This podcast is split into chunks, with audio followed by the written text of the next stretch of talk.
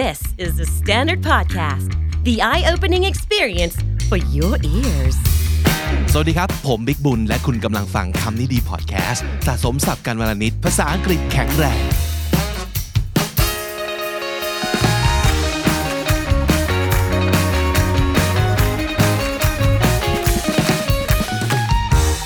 วันนี้คุณผู้ฟังครับมากัน 3 คนด้วยกัน สวัสดีขอเสียงทุกคนครับ สวัสดีค่ะ สวัสดีครับเฮ้ยผู้ชายคนนี้คือใครครับสิ่งที่คุณอาจที่จะคยลืมเคกันไปแล้วนะครับวันวันนี้ดิวไม่ได้กลับมาในฐานะของ intern แล้วนะ แต่ว่าดิวเป็นหนึ่งใน member ของทีม KND แล้วครับ เย้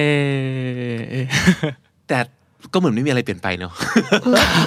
อาจจะงานเยอะขึ้นการบ้านเยอะขึ้นใช่เพค่ะเพราะเมื่อก่อนแรกๆเราก็เอ้ยน้องฝึกงานก็อย่าไปใช้เขาเยอะ ตอนนี้กูใช้แหลกเลยครับเฮ้ยเพื่อการเรียนรู้เพื่อการเรียนรู้การพัฒนานะครับได้รับการโปรโมชั่นนะครับอ่าก็จะได้เรียกว่าไปหาอะไรดีๆ ให้กับคุณผู้ชมผู้ฟังของช่องเราด้วยนะครับ เพราะฉะนั้นถ้าเกิดเจอคลิปของเราบน YouTube ทำยังไงดีครับทุกคนกดไลค์แล้วก็กด subscribe ด้วยนะโอครับเค ถ้าเกิดคุณรักเราชอบเรานะครับอ่า กดไลค์มันเป็นกำลังใจมากเลยเนาะแล้วก็การ subscribe ก็คือเหมือนกับ เออ เราอยากเจอคุณอีกนะ ประมาณนั้นนะครับ ถ้านั่นคือความรู้สึกของคุณก็สะท้อนมันออกมาโดยการคลิกเบาๆ ที่เครื่องหมายที่คุณชอบนะครับมันมันเหมือนการปลงใจกันนะเฮ้ยใช่ใช่พรุ่งนี้จะได้เจอใช่กันนะครับมเออ commit กันเลยดีกว่านะครับใช่ค่ะวันนี้เราจะว่าด้วยเรื่องของอะไรดีฮะ วันนี้คนที่หา topic มาพูดคุยกันคือดิวใช่ไหมครับครับผมมันทำไมเป็นดิวอยากคุยเรื่องนี้ครับ เรื่องความกลัวครับ มันเป็นเรื่องที่เป็นปกติทุกคนมีอยู่แล้ว แต่ว่าบางทีดิวรู้สึกว่าเราอาจจะไม่ได้นึกถึงมัน มันเป็นเรื่องที่อยู่ในจิตใต้สำนึกนิดนึงอะอืมว่าการที่เรากลัวการที่จะทำอย่างนู้นอย่างนี้อย่างนั้น มัน จริง ๆ แล้วมันมันส่งผลต่อเรายังไง หรือว่า จริง ๆ แล้วมันมีชื่อเรียกสำหรับคนประเภทนั้น ๆ ที่กลัวการทำสิ่งใดสิ่งหนึ่งเหมือนกัน วันนี้เราก็เลยจะนำเรื่องนี้มาบอกกันครับครับปกติเขาว่า fear ทุกคนรู้จักอยู่แล้วใช่ไหมค่ะแต่อันนี้เป็นคำใหม่สำหรับผมเหมือนกันนะครับ fear archetype อืมเป็น archetype เลยเนาะ archetype มันคืออะไรใครช่วยนิยามหน่อย archetype คือแม่แบบหรือเปล่า ถ้าแปลเป็นภาษาไทยเนาะเป็นอะไรที่มันเป็น original แล้ว เหมือนแตกแยกออกไปเป็นรูปแบบอื่น ๆได้วันนี้เขาพูดถึง seven fear archetypes ก็คล้าย ๆ กับว่าเราแบ่งคนเป็นประเภทตามความกลัวของเขาถูกต้องอ่าประมาณนั้น เพราะฉะนั้นวันนี้อาจจะได้รู้ทั้งสองอย่างเลยคือหนึ่งคุณกลัวอะไร กับสองความกลัวแบบที่คุณมีเนี่ย มันสะท้อนว่าคุณเป็น type ไหนอ่าวันนี้อาจจะเป็น type ที่ดูแล้วไม่ค่อยไม่ค่อยเป็นสิ่งที่อยากจะให้คุณกอดไว้เท่าไหร่เนาะ แต่อย่างน้อยหลาย ๆ ครั้งเราพบคำที่ negative เกี่ยวกับตัวเรา เพื่อที่เราจะได้จัดการมันใช่มันไม่ไม่จำเป็นว่าคำของคุณต้องเป็นคำที่ดีทั้งหมดเนาะผมเชื่อว่าไม่มีคนที่เป็นอย่างนั้นน่ะมันต้องมีคำที่ดีบ้างแย่บ้างค่ะแต่คำที่แย่เรารู้ไว้หรือเจอไว้เพื่อทำความรู้จักกับตัวเองแหละ แล้วก็โอเค I've decided I don't want to be that guy อืมแล้วทำอย่างนี้ก็ได้เนาะแล้วส่วนใหญ่ใช่แล้วมันใช่ก็คือ negative words เหล่านี้แหละครับ ที่มันฉุดลังชีวิตเราไว้อ๋ออจะได้รู้ว่าอะไรที่แบบ what's well, Holding you weighing back us down or Yeah. anchoring us down อะมาเริ่มต้นกันเลยดีกว่าสำหรับ7ความกลัว อันนี้มันมาจากไหนฮะเป็นเป็นตำราของใครหรือว่าเป็นมาจากคนไหนอะคือเล่าอย่างนี้ครับ มันมาจากนักวิจัยคนหนึ่งครับที่เริ่มต้นเนี่ยเขาสอนนักเรียนกับนักธุรกิจ แล้วเขาก็พบว่า นักเรียนนักธุรกิจที่เขาสอนน่ะจะมีความกลัวที่จะทำอย่างนู้นอย่างนี้ เยอะมากเลย แล้วเขาก็เลยเหมือนกับตั้งคำถามขึ้นมาครับ แล้วก็ไปสำรวจทำแบบสำรวจ เริ่มทำวิจัยเลยว่า เออคนที่เขาสำรวจทั้งหมด 4,000 คนเนี่ย มันมีอะไร in common มีอะไรที่แบบว่าเป็นความกลัว ร่วมกันบ้างอืมก็จะได้มาแยกประเภท แล้วก็แยกออกมาได้ 7 แบบนี้ใช่ครับ มาดูกันไปทีละแบบเลยดีกว่านะครับ อย่างแรกเลยนะครับ archetype แรกเรียกว่าโอ้อันนี้หลายคนน่าจะคุ้นเคยนะครับอ่าไม่ต้องสืบเลยว่าผมเป็น type นี้ฉันเป็น type นี้นะครับ นั่นก็คือ procrastinator procrastination หรือว่าการ procrastinate ก็คือผัดวันประกันพรุ่ง ใช่ไหมครับ คนประเภท procrastinator เนี่ยเขามีความกลัวอะไรบ้างหนึ่ง the fear of making mistakes กลัวทำผิดพลาดสอง a A fe- fear of commitment อ่ากลัวการคอมมิตกลัวการแบบผูกมัดผูกมัดเออกับสาม fear of getting started กลัวการเริ่มต้น จริงๆสามเฟียงเนี้ยเราเคยพูดในรายการมาแล้วนะครับ แต่ถ้าสมมติเกิดรวมมิตรห่อกันมาแบบนี้ ก็แสดงว่าชัดเจนคุณเป็น procrastinator คือคนที่ชอบผัดวันประกันพรุ่งทำไมนะทำไมคนประเภทนี้ที่มีความกลัวอย่างนี้ครับค ดูคิดว่ามันมันมันเป็นความที่เรากลัวว่า เราไม่รู้ว่าถ้าทำไปแล้วมันจะดีไหมอ่าโอเคไหมครับ มันก็เลยคิดว่าไม่ทำดีกว่าผลัดวันไปก่อนดีกว่า แล้วเขาก็บอกว่าคนที่เป็นประเภทผลัดวันประกันพรุ่งเนี่ย จะชอบวางแผนเอ้าวางแผเอ้ยนมันฟังดูขัดแย้งนะครับไอรอนิกจังเลยอ่าใช่ ก็คือเขาจะวางแผนคิดหลายตลบเลย แต่ไม่ลงมือทำสักที เพราะกลัวในสิ่งที่ว่ามานี้คือกลัวทำไปแล้วมันจะพลาดหรือเปล่า หรือว่าเริ่มต้นจะเริ่มยังไง ไม่กล้าที่จะเริ่มต้นค่ะอ่ากลัวเริ่มต้นไม่สวย พอเริ่มต้นไม่สวย เดี๋ยวกลัวจะดำเนินต่อไปแล้วจบไม่ดีอะก็จะคิดไปเรื่อย แต่แพลนนะใช่แต่แพลนไว้ทุกอย่างแค่ไม่เริ่มลงมือทำมันจะมีความวิเคราะห์แจกแจงออกมา ซ้ายขวาข้อดีข้อเสีย แล้วก็เห็นเต็มเลยว่าข้อเสียมันเยอะมากเลย เพราะฉะนั้นก็เลยกลัวว่า ทำไปมันจะอาจจะไม่ประสบความสำเร็จหรือเปล่า ก็เลยผัดออกไป โอเค ถ้าเกิดเราเจอแล้วว่าครบเลย 3 อย่างที่เรากลัว แล้วก็พอจะนิยามได้ว่าคนอย่างเราคือ procrastinator แก้ยังไงครับ how do we fix it เขาบอกว่าให้ set a deadline for what you're planning or like your researching period มันต้องมีแบบ deadline ชัดเจนนิดนึงเอา time frame มาครอบไว้ ใช่ใช่ใช่จริงนะ เพราะว่าบางทีคนที่วางแผนเก่งเนี่ย วางไปเรื่อยเลยว่าจะทำอะไร อยากทำอะไร แต่ไม่ได้ ใส่กรอบเวลา มันก็จะไม่ได้เริ่มต้น ไม่ได้ทดลอง ไม่ได้มีกำหนดกับตัวเองว่า งั้นเราเริ่มต้นพรุ่งนี้ทดลองไปอีก 2 เดือน อย่างนี้เป็นต้น ใช่ไหมครับ เพราะฉะนั้นทุกครั้งที่แพลนใส่กรอบเวลาลงไปด้วยอะนั่นคือสิ่งที่น่าจะช่วยฟิกได้สำหรับคนที่เป็น procrastinator อาร์กิ type ที่ 2 ครับน้องจี เรียกว่า the rule follower ก็คือคนที่คนที่ทำตามกฎอืมทำตามกฎระเบียบทุกอย่างเลยไม่กล้าออกนอกกรอบ กลัวว่าเอ้ยเดี๋ยวทำไปจะผิดกฎหรือเปล่า จะทำให้ใครไม่ชอบหรือเปล่า เพราะฉะนั้นความกลัวของเขาชัดเจนมากอันที่อันที่หนึ่งคือ fear of อะไรฮะ authority fear of authority authority คืออะไร มันคือแค่ครับอำนาจ ความเบื้องบน ความเบื้องบนกรอบ บรรทัดฐานใช่ต่างอ่าฮะหรือคนที่มีอำนาจเหนือกว่าเรา คนที่เป็นเจ้านายเรา คนที่เป็นหัวหน้าเราค่ะพ่อแม่ คนที่มีฐานะสูงกว่าเรา ที่เขาสามารถจะ ต่อว่าลงโทษเราได้ค่ะนั่นคือ authority เพราะฉะนั้นเขาก็จะมีความกลัวคนที่มีอำนาจมากกว่าเขานะครับ อะไรก็ตามที่มีแนวโน้มว่าทำแล้วอาจจะถูกลงโทษอืมๆอืมก็จะฝ่ออมีความฝ่อถูกไหมถูกต้องคือคำนั้นเลยใช่ไหม fear of authority หลายๆ คนอาจจะมีความรู้สึกว่า เฮ้ยมันก็เป็นปกติหรือเปล่าที่เราก็ต้องก็ต้องกลัวคนที่แบบสามารถจะลงโทษเราได้ ไล่เราออกได้ลดเงินเดือนเราได้ หรือว่าเรียกเรามาด่าได้อืมก็เป็นเรื่องปกตินี่นาอืมแต่มันก็มีเลเวลของความกลัว กลัวกลัวเกรงว่าอะเดี๋ยวอาจจะเกิดสิ่งนี้ขึ้น ก็เป็นไปได้แต่ว่า กลัวจนไม่ทำอะไรเลย ไม่กล้าทำอะไรเลยเนี่ย มันก็จะ it could hold you back right Yeah. because you wouldn't dare doing anything even a little bit or slightly out of your comfort zone or what you're used to or what you're usually allowed to do ใช่ไหม น่าจะแบบ you you always avoid taking any risk in life because you wanted to like pick the right choice แต่คือก็ไม่รู้เหมือนกันว่าอันไหนคือ right choice แต่ว่าทำตามกฎไปก่อน and also you want to be a good boy ความ authority เนอะใช่ผู้ใหญ่จะต้องมองแล้วว่าเราเป็นเด็กที่ดีอ่าแล้วก็เป็นเด็กที่เป็นเด็กดีน่ารักจังเลยเออรู้สึกว่าคนถ้าเกิดคุณมีความเฟียร์เนี้ยคุณจะไม่กล้าเป็นเด็กไม่ดีในสายตาใครเลย โดยเฉพาะอย่างยิ่งพ่อแม่หัวหน้าครูอะไรอย่างเงี้ยค่ะแล้วไม่มันชอบความรู้สึกของการแบบเด็กดื้อเด็กซนเด็กไม่ดี อันเนี้ยจะกลัวมาก ไม่อยากให้ถูกเรียกว่าอย่างนี้เลยใช่ไหมแล้วมันจะไปถึงขั้นที่พอเราเห็นคนอื่น เริ่มออกนอกกรอบ เริ่มทำอะไรแปลกๆทำอะไรพิเรนพิเรนเราจะ feel anxious อืมเราจะรู้สึกว่าอืมไม่โอเคละแล้วพี่ว่าอีนี่แหละตัวฟ้องกระครูกระอ่วนเลยครูคะคนนี้เขาใช่ไม่ทำกับบ้านมาค่ะใช่เป็น teacher's pet หรือว่าเป็นแบบว่า goody two shoe ทั้งหลายที่แบบ กูเป็นเด็กดี แล้วกูก็ต้องบอกว่าใช้ความเป็นเด็กดี ที่ครูชอบผายมือมาแล้วก็เรียกเราแบบนั้นเนี่ย ไป ลำใหญ่กับเพื่อน อาจจะเป็นแบบนี้ใช่ใช่แล้วก็ลุกลามไปถึงบริบทการทำงาน หรือว่าในสังคมในอนาคตด้วยเอออคนเหล่านี้ก็จะเติบโตไป เป็นคนแบบเนี้ยอืมแล้วเอาจริง ๆ เราก็ไม่ค่อยชอบแบบเด็กดีเด็กดีอะ goody goody อะคือ good นะดีนะแต่แบบ goody goody คือแบบเด็กดีไปไหนหรือว่าเด็กดีจ้า เออมีความเด็กดีจ้า แล้วเราก็จะรู้สึกแบบ โอ้ย อีคนเหล่านี้น่ารำคาญ ใช่เออ มันมาจาก fear of authority นี่แหละเออลองสืบไปซิว่า คุณมีตรงนี้อยู่หรือเปล่า แล้วมันทำให้คุณมีปัญหานี้อยู่ใช่ไหมนะครับ so how do we fix it เขาบอกว่าให้เรา practice self compassion ครับ แล้วก็ allow yourself the opportunity and space to possibly make the wrong decision ก็คือพยายามเอาอกเอาใจเข้าใจตัวเองนิดนึงแล้วก็อนุญาตให้ตัวเองทำอะไรที่อาจจะผิดได้บ้าง ออกนอกกรอบได้บ้าง ประมาณนั้น ฟังไม่ต้อดูอาจจะไม่ต้องเป็นนักเรียนดีตลอดเป็นนักเรียนเลวบ้างหรอกเป็นนักเรียนที่ไม่ดีบ้างใช่เออ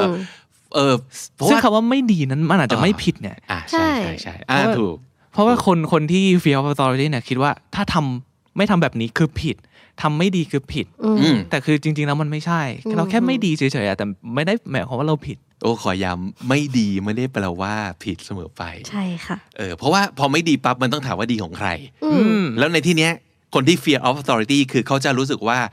มาตรฐานความดีของ authority สิอืมของคนที่เป็นตามกฎครูสิของคนที่เจ้านายของคนที่แบบเหนือกว่าเขาสิอืมพอเบื้องบนบอกว่าดีคือเขาดีอืมแต่จริง ๆ แล้วมันไม่ work เสมอไป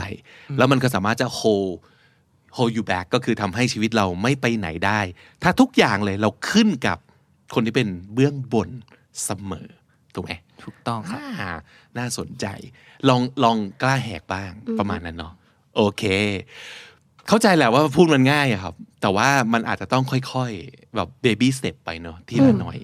นะครับ อืมอันที่สามครับ คนประเภทที่สาม archetype ที่สามเรียกว่า the people pleaser โอ้ยคำนี้เราคุ้นเคยใช่ไหมใช่แล้วค่ะ I think you know that word too well นันจีใช่ right? ค่ะ because self proclaim มา yeah ก self proclaimed people pleaser มาก so are you one do you yeah really yeah I think I'm one Yeah? I always try to like do things and get things done and like try to seek approval อ๋อ seek approval นั้น ปฏิเสธไม่ได้ว่า approval มันเป็นสิ่งที่เรายังต้องการอยู่เหมือนกัน ในหลายบริบทใช่ไหมครับ เพราะว่าเราไม่สามารถจะทำตามใจตัวเองร้อยเปอร์เซ็นต์แต่การ seek approval ตลอดเวลา มันจะทำให้เราไม่กล้าที่จะเป็นตัวของตัวเอง ไม่กล้าที่จะนิยามบรรทัดฐานของตัวเองขึ้นมาเลยใช่คล้ายๆกับ authority เมื่อกี้เนาะแต่ว่าในที่เนี้ยอาจจะไม่ใช่แค่คนที่เป็นเบื้องบนหรือว่าเหนือกว่า ใครก็ตาม ไม่ว่าใครก็ตาม เราอยาก please every single one of them everybody around us no matter no matter who they are we want to make them happy always And one thing that I think people pleaser would feel is overload. They would overload themselves with uh, work or feeling something like that. or expectations Yeah. มันจะมีความรู้สึกว่าจะต้องทำให้เยอะทำทำทำไปก่อน and why do you feel that น้องดิว คือ what do you think like contribute to like คือ making คือ you อย่างแรก feel เนี่ยมันมันคือ pleaser? seek the approval เนี่ยนะครับ แต่ว่าลึกๆไปน่าจะอยากเป็นที่ยอมรับแล้วก็แบบอยาก build identity ของเราขึ้นมา อยากให้แบบว่าคนอื่น see us as valuable น่าจะเกี่ยวข้องกับการโดน judge จากคนอื่นด้วยไหม or like letting someone else down ใช่ใช่เพราะฉะนั้นชัดๆเลยว่า fear ของเขาเนี่ยหนึ่งอย่างที่น้องจีพูด fear of being judged คือกลัวถูกตัดสิน เขาว่า judge เนี่ยมักจะเป็นคำที่แบบ negative คือตัดสิน หรือว่าไปว่าว่าไม่ดีไม่โอเค ไม่ใช่นะครับ นี่คือ fear of being judged อีกอันหนึ่งคือ fear of letting people down let someone down ก็คือทำให้เขาผิดหวังค่ะอืมอันนี้ก็เป็นสิ่งที่เราจะกลัวมาก เพราะว่าจุดหมายสูงสุดของเราคือ please please คนเพราะว่าทำให้คนพอใจ ถ้าเกิดเราทำให้เขาผิดหวัง นั่นคือสิ่งที่เรากลัว แล้วก็น่าจะเป็นอีกอันหนึ่งคือ fear of what other people might say especially about yourself or about who you are or your work at the core yeah แล้วก็จะกลัวมากเลยว่าคนอื่นจะพูดถึงเราว่ายังไงกลัวโดน criticize ต่างๆ นานา rumors หรือว่าเอาไปเมาส์อะไรอย่างงี้ ใช่ รู้ดังนี้แล้ว ว่ารู้หมดเลยนะ ว่าเออเออใช่ใช่เราเป็นอย่างนี้แหละ แล้วก็เกิดจากอะไรอย่างเงี้ย แก้ยังไงดีอะมันมีโค้ดครับครับที่เขาบอกว่า you can't pour from an empty cup ว้าโค้ดหล่อมากแล้วองค์ลงแล้วเออ you can't pour pour ก็แปลว่า ริน รินน้ำใช่ไหมครับ from an empty cup ถ้าเกิดแก้วเราว่างเปล่า เราจะเอาอะไรไปรินใส่ แก้วให้คนอื่น เราจะไปเติมเต็มใครได้น่ะ No ในเมื่อเราเองยังมาว่ะว่างเปล่าหรือเว้าแหว่งอยู่เลยประมาณใช่นี้ใช่เออเฮ้ยท่องไว้เลย สามารถจะเอาไปทำเป็นสกรีน T-shirt ได้หรือว่า ใครที่อยากจะเอาไปแปะเป็น wall word ไว้ที่บ้าน แปะบนตู้เย็นนะครับ you can't pour from an empty cup สำหรับคนที่ please ทุกอย่างทุกคนจนลืมดูว่า แล้วเรานั้นมีอะไรไปแบ่งปันคนอื่นหรือยัง ใช่ไหมอารมณ์แบบ well basically you have to take care of yourself first Yeah. you have to make sure that you're happy enough so you can spread the joy or happiness to others as well Yes. right exactly อย่าลืมตัวเองครับ อย่าลืมตัวเองนะครับ นั่นคือจุดใหญ่เลยของ people pleaser อันที่สี่เป็น archetype ที่เรียกว่า the outcast อ๋อโอเคคาว่า outcast คืออะไรครับ คนไม่เข้าพวกค่ะ คนที่รู้สึกว่าตัวเองแปลกแยกกว่าคนอื่น ฉันเข้ากับใครไม่ค่อยได้ฉัเลนยเป็นแกะดำอย่างนี้อืมเฟียของคนเหล่านี้คืออะไร เขาบอกว่าจริง ๆ แล้วอะ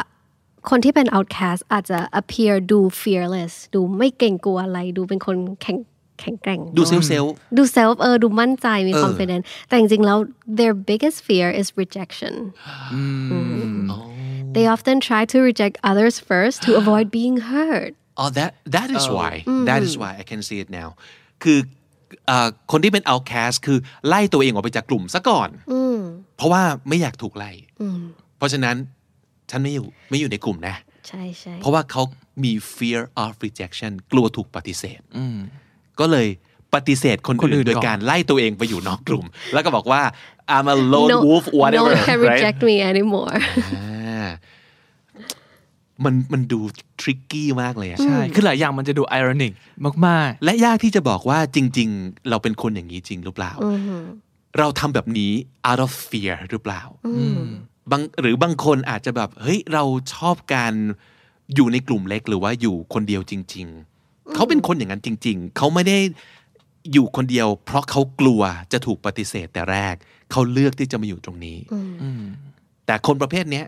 ที่เป็น archetype มี fear archetype ว่าเป็น the outcast เนี่ยเขาไปอยู่คนเดียวมาจากความกลัวนะดังนั้นผมว่าคงจะต้องสืบให้เจอครับว่า คุณอยู่ตรงนี้เพราะอะไรกันแน่ because you're happy to do so or because you're afraid of being rejected so you reject yourself or reject others first ๆ yeah อ่าเป็นอย่างนั้นหรือเปล่านะครับ มีอีกแม้สิ่งที่เขาสามารถจะทำได้ สิ่งที่เขาสามารถจะ fix เขาต้องทำยังไงดีครับ ถ้าอยาก fix เหรอคะอืม maybe like try I don't know like asking for help or like try to trust others more เหมือนแบบลองเปิดใจเชื่อใจคนอื่นบ้าง จะได้ไม่ต้องแบบ shut out others ขนาดนั้นดีว่าไง I think maybe find the reason why you feel like you need to outcast yourself might be a good starter คือหาหาปมนั้นให้เจอก่อน ว่าทำไมเราถึงต้องปลีกตัวออกมาทำไมเราถึงไม่ comfortable ในการที่จะอยู่ในอยู่ในกลุ่ม หรือว่าอย่างน้อยก็คือยอมรับให้ได้ก่อนว่า เออเราเราเรามีความกลัวนี้นะ fear of rejection นะน่าจะเป็นการเริ่มต้นที่ดีครับ หรือว่าลองคิดอย่างนี้ไหมครับว่าการการเข้ากลุ่มไม่จำเป็นต้องเป็นกลุ่มใหญ่ เอาเป็นกลุ่มเล็กก็ได้นะ เลือกกลุ่มเล็กหรือว่าเลือกแค่ คนสักหนึ่งคนก็ได้ ที่คุณรู้สึกว่าโอเคงั้นเราจับคู่กับคนนี้ ที่รู้สึกว่าเข้ากับเขาได้ดีเป็นพิเศษเออแล้วค่อยๆแบบ take a small step to you know building a relationship yeah เราไม่จำเป็นจะต้องเอาละเรา belong to กลุ่มนี้ซึ่งใหญ่มากแล้วทุกคนต้องรักกันทันที that might not be realistic sometimes yeah โดยเฉพาะอย่างยิ่งถ้าเกิดคุณเป็นคนแบบหนึ่งเนาะที่อาจจะไม่สามารถเข้ากับคนกลุ่มใหญ่ได้ดี ก็กลุ่มเล็กหรือว่าเป็นคนๆแปะแล้วค่อยๆค่อยๆสร้างให้กลุ่มใหญ่ขึ้น เพราะว่าจริงๆแล้วเราไม่ได้ต้องการการยอมรับจากคนกลุ่มใหญ่ก็เป็นได้ เราจะต้องการแค่คนเดียวที่ยอมรับเรา อืมก็อาจจะเป็นอย่างนั้นก็ได้นะครับอะลองเช็คตัวเองว่าคุณเป็นคนประเภทที่เรียกว่า the outcast เพราะมี fear of rejection หรือเปล่านะครับ อันต่อมาคนประเภทนี้เรียกว่า the self doubter อ่า self doubt เนี่ยก็เป็นเอ่อคำที่เราอาจจะพูดบ่อยๆนะครับค่ะคนที่ self doubt คือยังไงบ้างครับ คือสงสัยในตัวเองครับอืม question ตัวเองอะไม่มั่นใจ question ในไม่ตัมั่วนเองใจเนาะคาว่า doubt เนี่ยเป็นคำที่มี connotation ที่ค่อนข้าง negative และบ่งบอกถึงความไม่แน่ใจในตัวเอง เพราะว่า ทุกครั้งที่เราพูดคาว่า doubt มันจะไม่เหมือนกับคำว่าสมมติ uh, curious หรือว่า suspect yeah คือ suspect เนี่ย you think something might คิดว่าใช่ might be wrong no but something might be going wrong something uh, fishy is going on นั่นคือคุณ suspect ใช่ไหม curious คือสงสัยว่ามันมันมาจากไหนนะ มันเป็นยังไงนะ คืออยากรู้อยากเห็น แต่ doubt มันคือความสงสัยว่ามันจะทำได้เหรออมันจะใช่เหรอ มันจะดีเหรอเอ่อคาว่า doubt คือสงสัยแบบนั้นทั้งหมดค่ะเลยใช่เพราะฉะนั้นใช่ถ้าเกิดใช่เรา self doubt คือเราสงสัยว่าตัวเองจะดีพอไหม จะทำได้จริงเหรอ ที่คนอื่นเขาบอกว่าเราเจ๋งอะจริงเหรอวะอะเหล่านั้นถ้าเกิดเกิดความรู้สึกนี้คือคุณกำลัง self doubt เพราะฉะนั้นถ้าเกิดคุณเป็นคนประเภทที่เรียกว่า self doubter เรามีความกลัวอะไรครับ อย่างแรกมันคือ fear of not being capable อ่ามันคือกลัวว่า ไม่สามารถพอ ไม่เก่งพอเออมีอีกไหมแล้ว fear ก็ of not being enough fear of not being enough โอ้ทำเท่าไหร่ก็ไม่ดีพอทำเท่าไหร่ก็ไม่ดีพออเออใช่ใช่มีอะไรอีกที่เป็นความกลัวของคนกลุ่มนี้ คือมันจะมันจะเป็นสิ่งที่เอ่อปรากฏออกมาแบบไอออนิกนิดนึงอีกแล้วอะยังมัไงคือฮะมันคือความที่พอเราคิดว่าตัวเองไม่ดีพอ เราก็เลยจะไป จัดคนอื่น ไปเขาเรียกเขาใช้คำว่า hypercritical เราก็จะวิจารณ์คนอื่น เยอะอ๋อเพื่อแบบคล้ายๆกับว่าสาดสปอตไลท์ไปทางอื่นอ๋อโอเค like put your insecurity on others yeah project ความ insecurity ไปที่คนอื่น ใช่อ่าอะถ้าเกิดมีอาการประมาณนี้เป็นไปได้ว่าจริง ๆ แล้ว คนที่คุณเอ่อรู้สึกกลัว มันอยู่ที่ตัวอยู่ที่ตัวคุณไม่ได้อยู่ที่คนอื่นเลย ใช่ไหมอืมแล้ว เราจะแก้ไขมันยังไงดีอะ How ครับ do we fix it เขาบอกว่า step out of outside of your comfort zone every once in a while and take note of the outcome ก็คือลองทำอะไรที่เราคิดว่าเราไม่เก่งพอพวกนั้นอะลองทำดู แล้วลองจดดูว่าเอาคำที่เราพบเนี่ยมันเป็นยังไง มันแย่จริงอย่างที่เราคิดไว้หรือเปล่า อย่างที่เราดาวตัวเองหรือเปล่า ใช่ เพราะว่าหลายครั้งพอเราได้ทำแล้วเนี่ย เราจะพบว่า เออ มันก็ใช้ได้นะ ถึงแม้ว่าจะอาจจะไม่ได้ดีที่สุด I think it really makes sense because you have nothing to lose yeah yeah Well, stepping out of your comfort zone basically means you expose yourself or you experiment on something that you're not used to or you have no knowledge of. So the only way is up, I think. ถ้าสมมติเกิดคุณ suck that's expected yeah you have nothing to lose เพราะฉะนั้นการลองไปทำในสิ่งที่รู้อยู่แล้วว่าเราไม่เก่งอยู่แล้วอะมันก็จะลดความคาดหวังกับตัวเองลงไปได้ แล้วเมื่อไหร่ก็ตามที่คุณเจอว่า เออ สิ่งที่คุณไม่คุ้นเคยมันทำได้ดีเนาะมันก็ช่วย build confidence นะครับเออน่าจะเป็นอ่าการการซ่อมที่ปัญหาแบบต้นเหตุได้เลยจริง ๆ นะ เพราะฉะนั้นลองดูครับ ถ้าเกิดคุณรู้สึกว่ามีความแบบฉันไม่ดีพออะไรต่างๆนานาคุณไม่มีอะไรจะเสียแล้วนะ ลองไปทำอะไรหลาย ๆ อย่าง เพื่อจะพบว่า บางอย่างคุณดีพอแล้วคุณเก่งมากด้วยก็เป็นได้นะครับ อันที่ 6 ครับ ประเภทที่ 6 ของ archetype ของความกลัว เรียกว่า the excuse maker หรือว่า the blame shifter excuse maker กับ makes excuse ก็คือแก้ตัวใช่แก้ตัวค่ะเก่งนะครับแก้ตัว blame แก้ต่าง shifter ล่ะคำก็นี้คืคืออยังไงโบยคนอื่น ความโบยนั้นโบยแบบโทษคนอื่นตลอดอ่า blame คือโทษใช่ไหมครับอ่า shift ก็คือแบบเปลี่ยนเปลี่ยนจากที่นี่ไปที่นั่น เปลี่ยนจากใช่ใช่เราเป็นคนอื่นอะ shift ไป blame shifter เอาความผิดไปลงที่คนอื่นนะครับว่า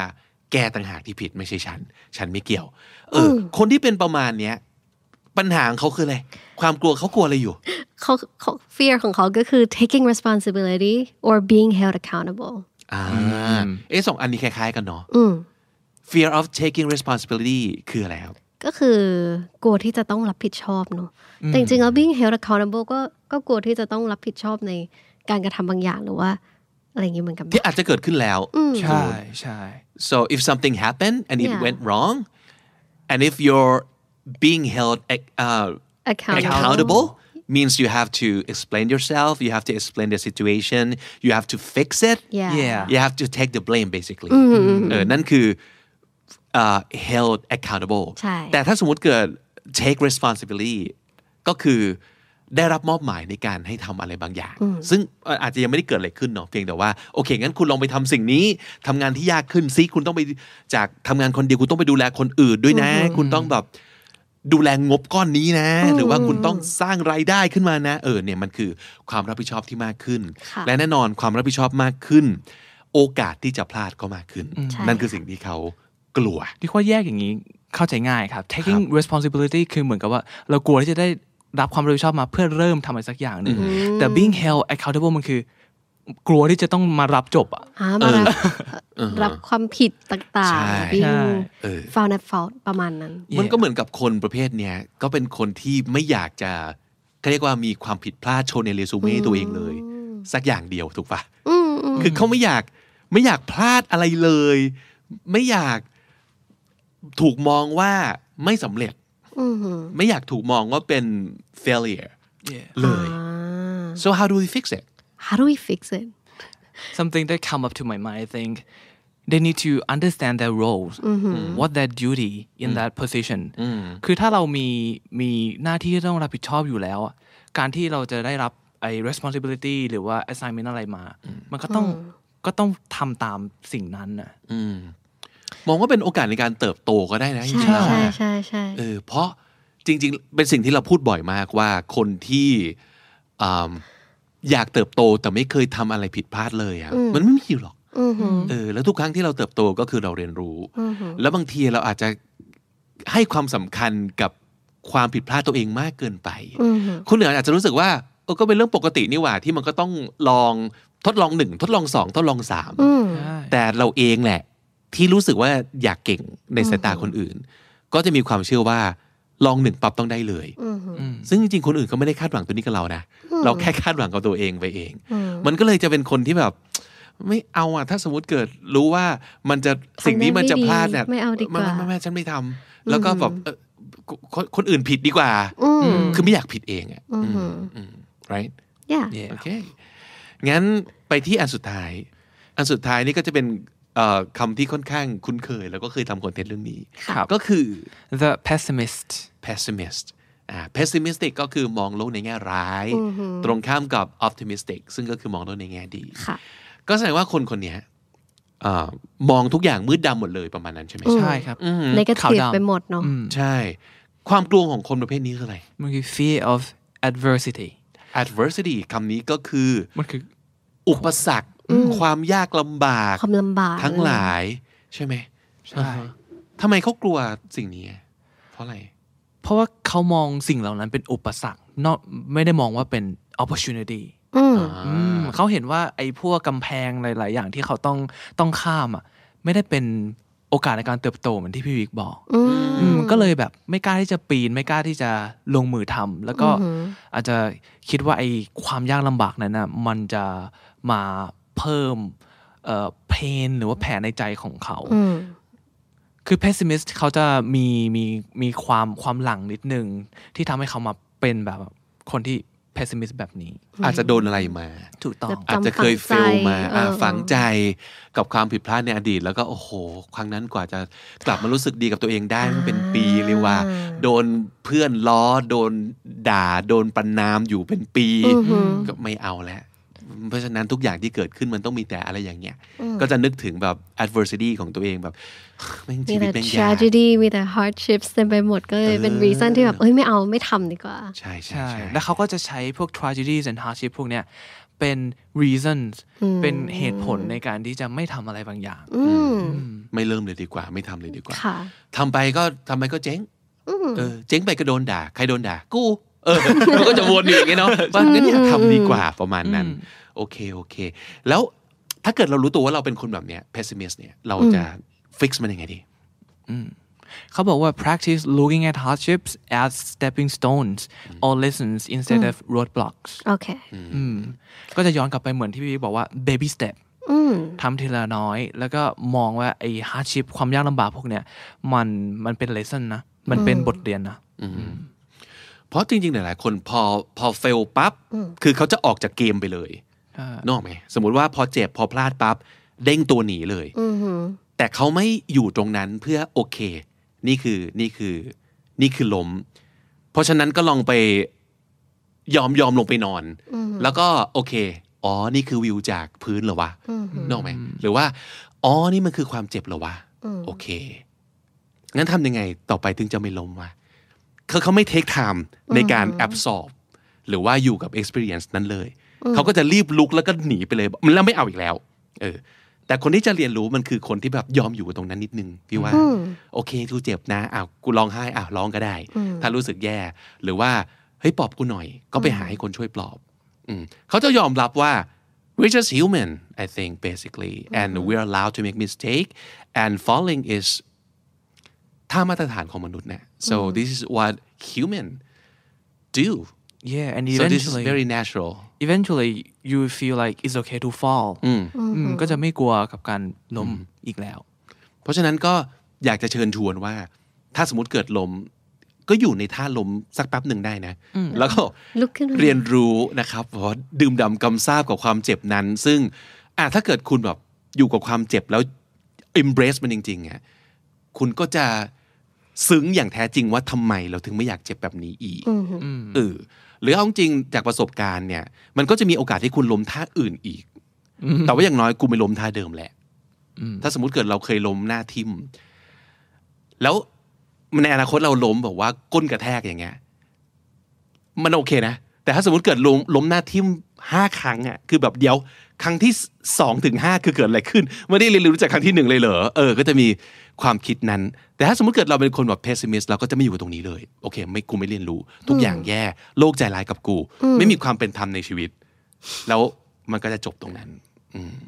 ก็อยู่ที่คุณว่าคุณจะเลือกเป็นแบบไหน ซึ่งก็ไม่ผิดถ้าเกิดคุณรู้สึกว่าโอเค คุณจะไม่อยากอยู่ตรงนี้แล้ว คุณอาจจะอยากอยู่ในโลกอื่น หรือว่าไปทำอย่างอื่นเลย ก็ได้นะ ก็เป็นก็เป็นสิทธิ์ของคุณแต่ว่า ถ้าเกิดคุณตั้งใจว่า เอาล่ะ เส้นทางนี้เป็นเส้นทางที่อยากจะเดินไปอะการเป็น pessimist ก็จะทำให้คุณอยู่อยู่ตรงนั้น แล้วมันก็จะไม่ได้ก้าวหน้าไปตรงไหนเลยครับอะดังนั้นนั่นคือความกลัวเจ็ดแบบ ซึ่งเราก็ไม่แน่ใจเหมือนกันนะ ว่ามันอาจจะมีความกลัวประเภทอื่นอีก แต่ว่าตาม แบ่งคนเป็น archetype ตามความกลัวมันจะประมาณนี้นะครับออย่างที่บอกไว้ว่าอย่างน้อยเรารู้ว่าสิ่งที่เป็นนกาทีฟของเราคืออะไรคำที่มันเป็นอุปสรรคของเราที่เอ่อถ่วงให้ชีวิตเราไม่เดินก้าวหน้าไปข้างหน้ามันคือคำไหน รู้จักมันไว้ก็ดีจะได้จัดการได้นะครับ วันนี้มีศัพท์มากมายที่เอามาฝากกันนะครับ อย่างอย่างแรกเลย archetype ก่อนคำนี้คืออะไรครับ archetype ก็คือแม่แบบทางพฤติกรรมและบุคลิกภาพของมนุษย์นั่นเออ่างนั่นคือคำว่า archetype นะครับ outcast คำนี้ก็น่าสนใจคือ คนไม่เข้าพวกครับ หรือแกะดใช่ outcast นะครับเขาว่า self doubt อันนี้ก็คือคนที่ยังไงฮะ ไม่มีความมั่นใจในความสามารถของตัวเองค่ะอืมสงสัยตลอดว่าฉันจะได้ไหม ฉันจะดีไหม ฉันจะพอไหม นั่นคือคนที่เป็น self doubter นะครับ มาถึง การรวมฮิตความกลัวทั้งหมดนะครับ วันนี้เราพูดถึงกลัวอะไรบ้าง อันแรกเลยคือ fear of making a mistake อันนี้คือำกลัวทำผิดอืมอันที่สอง fear of commitment คือกลัวการผูกมัดค่ะ fear of getting started กลัวการเริ่มต้น fear of rejection กลัวการปฏิเสธ fear of being judged กลัวการถูกตัดสิน fear of letting people down กลัวทำให้ผู้อื่นผิดหวังค่ะ fear of what other people might say กลัวสิ่งที่คนอื่นอาจจะพูด fear of taking responsibility กลัวที่จะต้องรับผิดชอบค่ะ and fear of being held accountable กลัวเป็นคนผิด fear of adversity กลัวความลำบากค่ะ fear of not being capable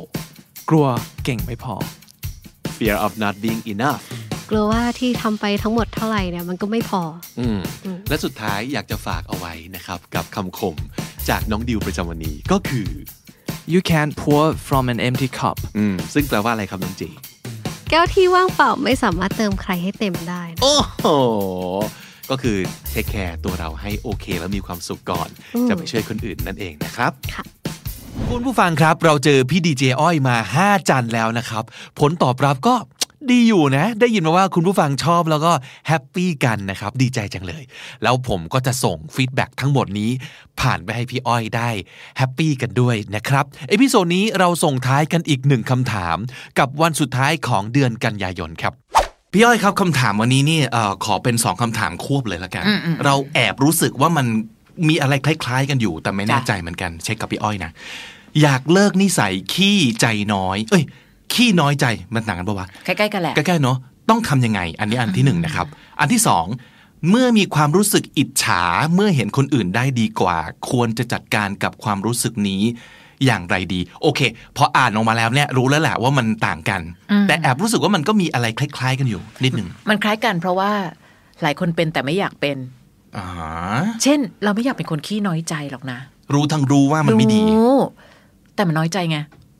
เออมันก็มันก็มีความเอาแต่ใจว่า ก็น้อยใจไงอ๋อออะไรเงี้ย แต่สังเกตสิ อาการน้อยใจเป็นอาการที่มันบวกความคาดหวังจากผู้อื่นทั้งนั้นนะเออเออใช่ปะเราไม่ค่อยน้อยใจตัวเอง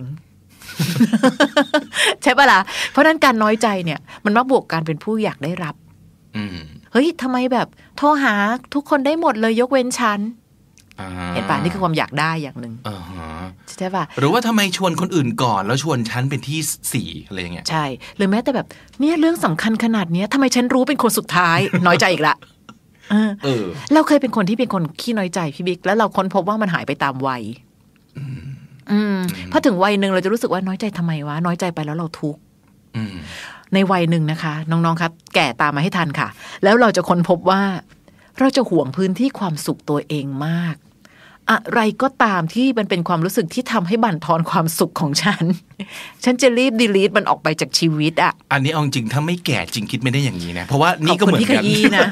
ขอบคุณที่ขยี้ในเฮ้ยจุมัดนต้องนี้มันต้องผ่านโลกมาประมาณหนึ่งมันถึงใช่จะใช่ใช่มันถึงจะตกผลึกไอ้ตอนนี้ได้เหมือนกันนะอ่าแต่ถ้าเกิดว่าน้องฟังคนแก่กว่าเล่านะ แล้วน้องยังอยู่ในวัยน้อยๆนะอ๋ออ๋ออายุน้อยเนี่ย อาการน้อยใจจะมีเยอะ เออ จริงๆด่ะเพราะว่าวัยหนึ่งตอนอายุน้อยๆเราจะเป็นฝ่ายที่อยากจะได้รับอื มากกว่าอยากให้ด้วยอืมเราจะอยากได้รับทำไมถึงอย่างเงี้ย เราจะมีคำเนี้ยทำไมถึงอย่างเงี้ย เอาซื้อหนมมา เฮ้ยเธอก็รู้ว่าเราชอบกินน่ะทำไมเธอซื้อไปแบ่งคนอื่นแล้วเธอไม่แบ่งฉันอันนี้มันเด็กเด็กมากเลยนะแบบเด็ก ๆ เลยนะหรือโตขึ้นมาหน่อยเฮ้ยทำงานอยู่ในคณะอะ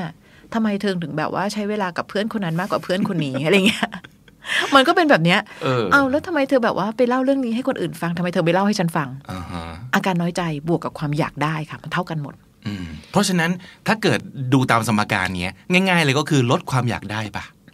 ลดความอยากได้เป็นคำที่ดีแต่ทำยากอืมอืมอืมเอาเป็นว่าอยากได้ก็ได้นะ แต่ทำความเข้าใจว่าไม่มีอะไรได้ดั่งใจเราซะทุกอย่างหรอกอืมอันนี้ยากกว่าปะวะเดี๋ยวนะ คืออยากได้เหมือนเดิมแหละ แต่ต้องอ๋อยอมรับแต่นะอืมแต่ต้องโอเคยอมรับว่าแต่ละคนมันมีความ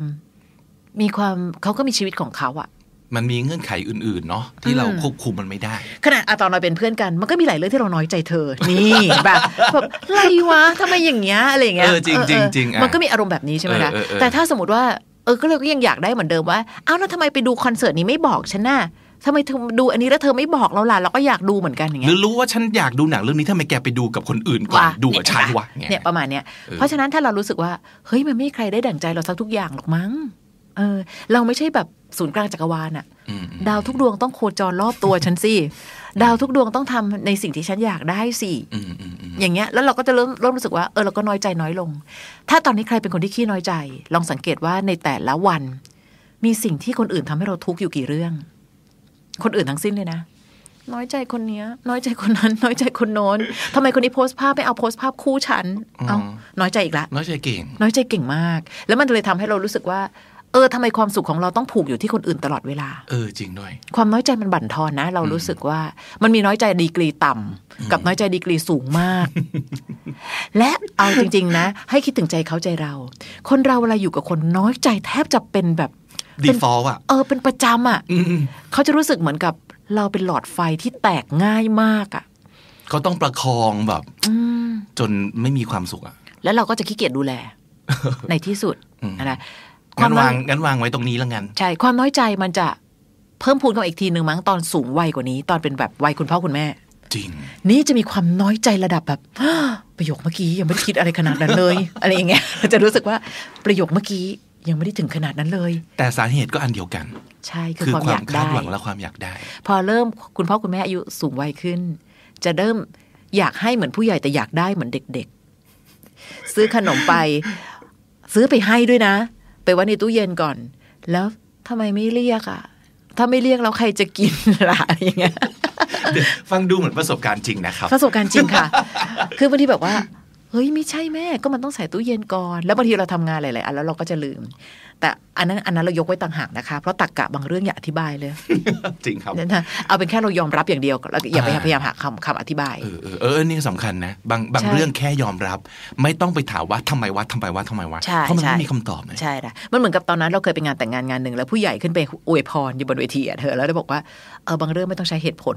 เอ้า ฉันรู้มาทั้งชีวิตว่าความรักควรจะต้องใช้เหตุผลในการอยู่ด้วยกันใช่ไหมล่ะแต่เข้าใจที่ผู้ใหญ่ท่านให้คำอวยพร เธอมีเหตุผลของเธอ ฉันมีเหตุผลของฉัน เสร็จละไม่มีคนมาเคาะด้วยว่า แล้วอะไรถูก เถียงกันแทบตายก็ไม่จบ ใช่ เพราะฉะนั้น เออเออโอเคโอเค เข้าใจเข้าใจเข้าใจ ข้างในอาจจะยังไม่ได้เข้าใจนะ แต่ยอมรับละ ก็เขาเป็นอย่างเงี้ย บางเรื่องให้เขาบ้างก็ได้ เหมือนเหมือนกับว่าเออเออตอนนั้นสัมภาษณ์พี่แซม จริง ๆ พี่แซมเป็นแขกรับเชิญคนหนึ่งที่เราปรับลื้มมากพี่แซมนะยุรนันท์ใช่ละนี้มาในคาเฟ่เดโชเขาเล่าถึงถึงการเลี้ยงลูกของเขานี่เทปยังไม่ออกนี่เล่าให้ฟังก่อนเลยนะ คือเขาพูดถึงว่าคือคุณแม่ก็ต้องเล่นบทเป็นแบบพูดคุ้มกฎบางเรื่องก็จะเป๊ะมาก พ่อเนี่ย อารมณ์แบบ เฮ้ยหยวนอยู่กับลูก แต่มีคำหนึ่งที่พี่แซมพูดกับลูกว่า เอานะ่ะที่แม่เขาทำให้เราอะให้ตั้งเยอะแยะ ให้เราเยอะมากกว่าที่ เรียกร้องจากเราอีก บางเรื่องถ้าแม่เขาพูดแล้วเขาสบายใจเราก็ฟังเฉยๆก็ได้นี่ลูก ถือว่าเป็นการให้กลับบ้าง ในฐานะที่แม่ทำทุกอย่างให้เราเต็มไปหมดเลย ความสุขของเขาก็แค่ เขาพูดมาแล้วลูกฟัง จบแค่นี้เองให้เขาได้เองนิดเดียว โอ้เก็ตเลยอะมันอยู่พี่ที่บิ๊กวิธีมองจริงว่ะใช่ละเก็ตเลยว่าเราจะไปหาเหตุผลอะไรเพื่อไปเถียงอืมชนะก็เจ็บปวด เพราะแม่เสียใจเราก็เสียใจ บางทีแค่เงียบซะ เออเนี่ยเขาสบายใจละแปลว่าลูกฟัง ใช่ป่ะมันคือแค่เนี้ยเพราะฉะนั้นวันนี้ไออาการน้อยใจเราแก้มันไม่ได้ในทันที แค่ทำความเข้าใจกับมันในข้อแรกก่อนว่า มันทำให้ฉันมีความสุขน้อยมาก เพราะอาการน้อยใจคือการเอาสิ่งที่เป็นความสุขของเราผูกเท้าคนอื่นทุกคนอย่าทำฉันน้อยใจสิอย่าทำฉันน้อยใจสิอย่าทำฉันน้อยใจสิแต่อย่าลืมว่าชีวิตเขานะ มันไม่คงคงไม่ได้ดั่งใจเราไปซะทุกอย่างพอเราเริ่มเข้าใจมากขึ้น ไม่รู้สิวันหนึ่งเราอาจจะน้อยใจจากห้าเรื่องเหลือสาม ไม่ได้แปลว่าประสบความสำเร็จนะ แต่ว่าก็ลดลงว่ะอ่าฮะฉันมีความสุขกับการไม่น้อยใจแล้วเฉยๆว่าอ่าฮะอะทำไมไม่ชวนฉันไปดูคอนเสิร์ตเอาถ้าแกอยากดูแกโทรไปชวนมันสิหรือถ้าเกิดว่าแกอยากดูแกชวนคนอื่นสิอ๋อมันแค่งั้นเดี๋ยวนะงั้นเราพอจะรู้ how to เล็ก ๆ แล้ว สมมุติว่าถ้าเกิดพี่อ้อยบอกว่า อย่าเอาความสุขความคาดหวังของเราเนี่ยไปผูกกับคนอื่นทั้งหมด งั้น ความสุขความคาดหวังบางอย่างผูกไว้กับตัวเอง พึ่งพาตัวเองให้มากขึ้นอืมทำด้วยตัวเองก็ได้ ขึ้นอยู่ที่เรา เออเอออและอีกอันหนึ่งคือลองเฉลี่ยไหมอืมเพราะว่าถ้าสมมติเกิดเราน้อยใจกับคนนี้ประจำเนี่ย สมมติแฟนอืมลองเอาความคาดหวังที่จะอยากได้จากแฟนเนี่ย กระจายไปที่อื่นบ้างไอ้ก็เป็นรูปธรรมเออดีอะเออก็อาจจะเป็นอีกหนึ่งวิธีนะใช่คืออย่าไปอย่าไปทุ่มทุกอย่างไว้กับคนคนนี้ต้องเป็นคนนี้ ไม่งั้นเขาจะเหนื่อยมากที่เวลาเขาอยู่กับเราเนี่ยอืมคือเขาต้องบอกโอ้โหนี่ เราต้อง service เธออะไรอีกบ้างเนี่ย ใช่นะเขาจะรู้สึกว่าอยู่กับเราแล้วยากจังอืมนะจริง ๆ มันเป็นแบบนั้น แต่ว่า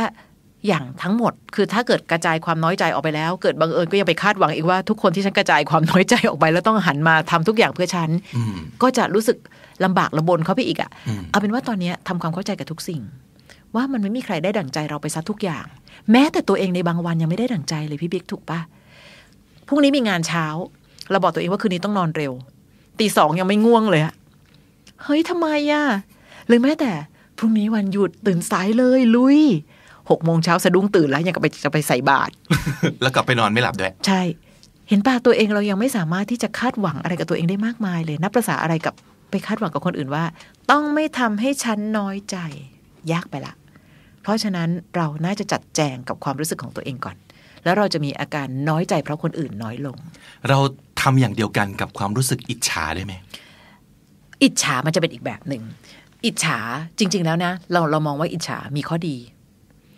ถ้าอิจฉาเราทำอะไรต่ออ่าไม่ใช่นั่งอิจฉาไปวันๆ แล้ววันเนี้ยยิ่งเราแบบไปเสพติดชีวิตชาวบ้านเนี่ย เราจะมีความอิจฉาพลั่งพลูมาก ชีวิตคนนี้ดีจังเลยอะดูจากใน Facebook แล้ว ดูไอจีก็สิโอ้ไปเที่ยวอีกแล้วเลยเนี่ย โอ้ยได้ดอกไม้จากแฟนอะคือต้องยอมรับอย่างหนึ่งนะคะ วันเนี้ยเรารู้สึกว่าโซเชียลเป็นสิ่งที่มันเป็นภาพในชีวิต คนทุกคนไม่ได้ลงทุกอย่างลงในโซเชียลหรอก ตอนจนๆ มันก็ไม่โพสต์ป่ะ ถูก หรือแม้กระทั่งการโพสต์ภาพคู่บ่อยๆ ใครจะรู้ว่า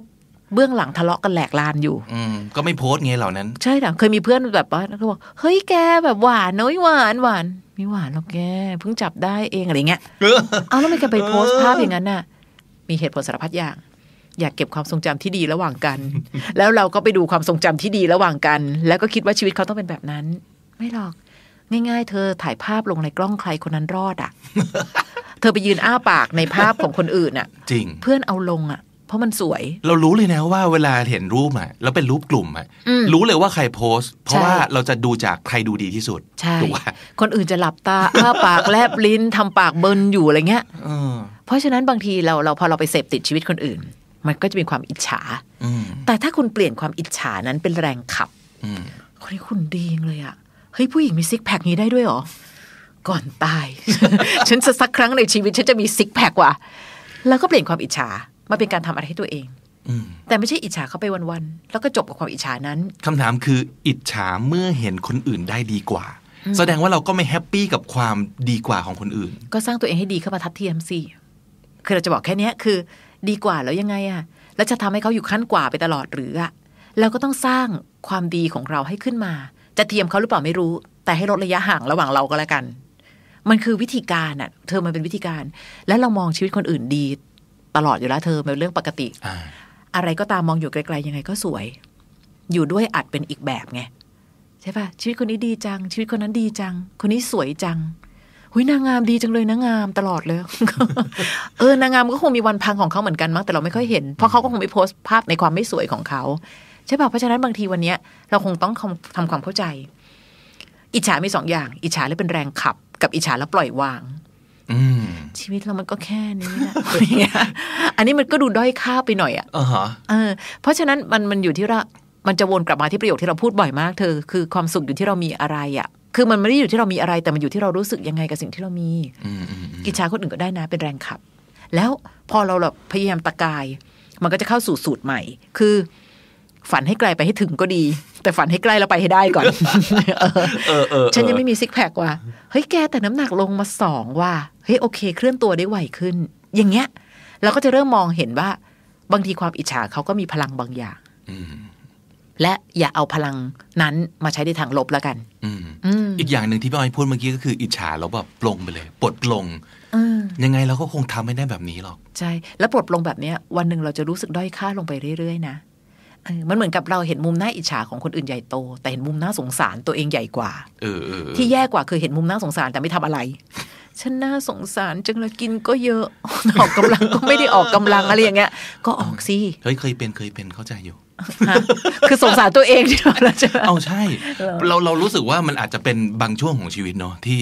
เราไม่มี drive ไม่ไม่มีแรงขับที่จะลุกขึ้นมาทำอะไรอะ่ะอืมอืมแล้วก็ได้แต่รู้สึก ไปกับสิ่งต่างๆ แล้วก็หนึ่งในความรู้สึกที่มันโคตรบั่นทอนเลยก็คืออันเนี้ย คือรู้สึกว่าตัวเองแบบ แย่จังแต่ แต่ก็ไม่ได้ลุกขึ้นมาทำอะไรอะอืมทำทำยังไงดี คืออาจจะมีช่วงเวลานั้น มันควรจะเป็นความเหนื่อยและท้ออะแต่ถามว่าวันเนี้ยเราต้องคิดถึงอันหนึงก่อนนะเธอเราลืมตาตื่นขึ้นมาวันหนึ่งอะเราก็จะใกล้วันสุดท้ายของชีวิตเข้าไปอีกวันหนึ่งเพียงแค่เราไม่รู้วันนั้นอะ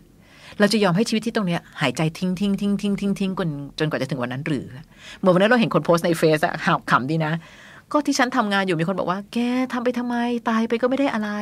อ๋อเนี่ยนะเขาโพสต์ว่ากูไม่ได้เอาไปตอนตายกูกูจะเอาไปใช้ตอนอยู่ความฝันก็เช่นกัน เออก็จริงใช่ป่ะเออคนทุกคนแบบที่ฝันแบบอยากจะทำอะไรสักครั้งในชีวิตน่ะเขาก็คงมีวันสุดท้ายเหมือนกันแหละ แต่เขาไม่ได้เอาไปใช้ตอนตายเขาเอาไปใช้ตอนอยู่ ว่าเฮ้ยดูดิฉันลุกขึ้นมาทำอันนี้ ฉันลุกขึ้นมาทำอันนี้ เราเป็นคนออกกำลังกายนะ แม้ว่าหลังหลายคนแบบไปบอกว่าฉันออกกำลังกายเขาไม่ดูไม่เชื่อ ฉันออกจริง ๆ ต้องคอนเฟิร์มใช่ แต่ว่าอย่างที่บอกว่ามันเป็นเพราะว่าหนึ่งไอ้ความรู้หน้าห้องผ่าตัดที่เราที่เราเราเคยไปเรียนรู้แหละว่าเออในที่สุดวันหนึ่งอะถ้าเราป่วยช้าหน่อย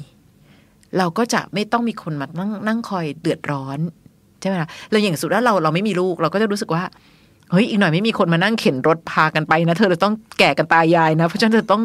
แข่งกันอายุยืนนะ เพื่อจะได้เข็นรถของอีกคนหนึ่งนะ มันก็เลยทำให้รู้สึกว่าก็ออกกำลังกายดี แล้วยิ่งแบบว่าไปโรงพยาบาลบ่อยมากอะเธอเราก็จะเห็นคนพยายามจะดิ้นรนเพื่อมีลมหายใจอะเพราะฉะนั้นถ้าเรายังหายใจสบายอะทำไมเราจะไม่เพิ่มพูนความแข็งแรงให้ร่างกาย ก็ออกกำลังกายไปผอมอ้วนเป็นส่วนหนึ่งที่เป็นโบนัส บางคนออกกำลังกายแต่อ้วน แต่เป็นอ้วนที่แข็งแรง จบ เพราะเรารู้สึกว่าเรารู้สึกดีกับการให้อะไรดีๆ กับตัวเอง มันคือแค่เนี้ยมัวแต่อิจฉาคนอื่นนะ อิจฉาพอประมาณ อิจฉาแล้วมาเป็นแรงขับ เอาเวลาอิจฉาคนอื่น หันมาทำอะไรให้กับตัวเอง สร้างมุมน่าอิจฉาของตัวเอง ออืมแสดงว่าคนที่อิจฉาคนอื่นเขาโฟกัสผิดจุดเนาะ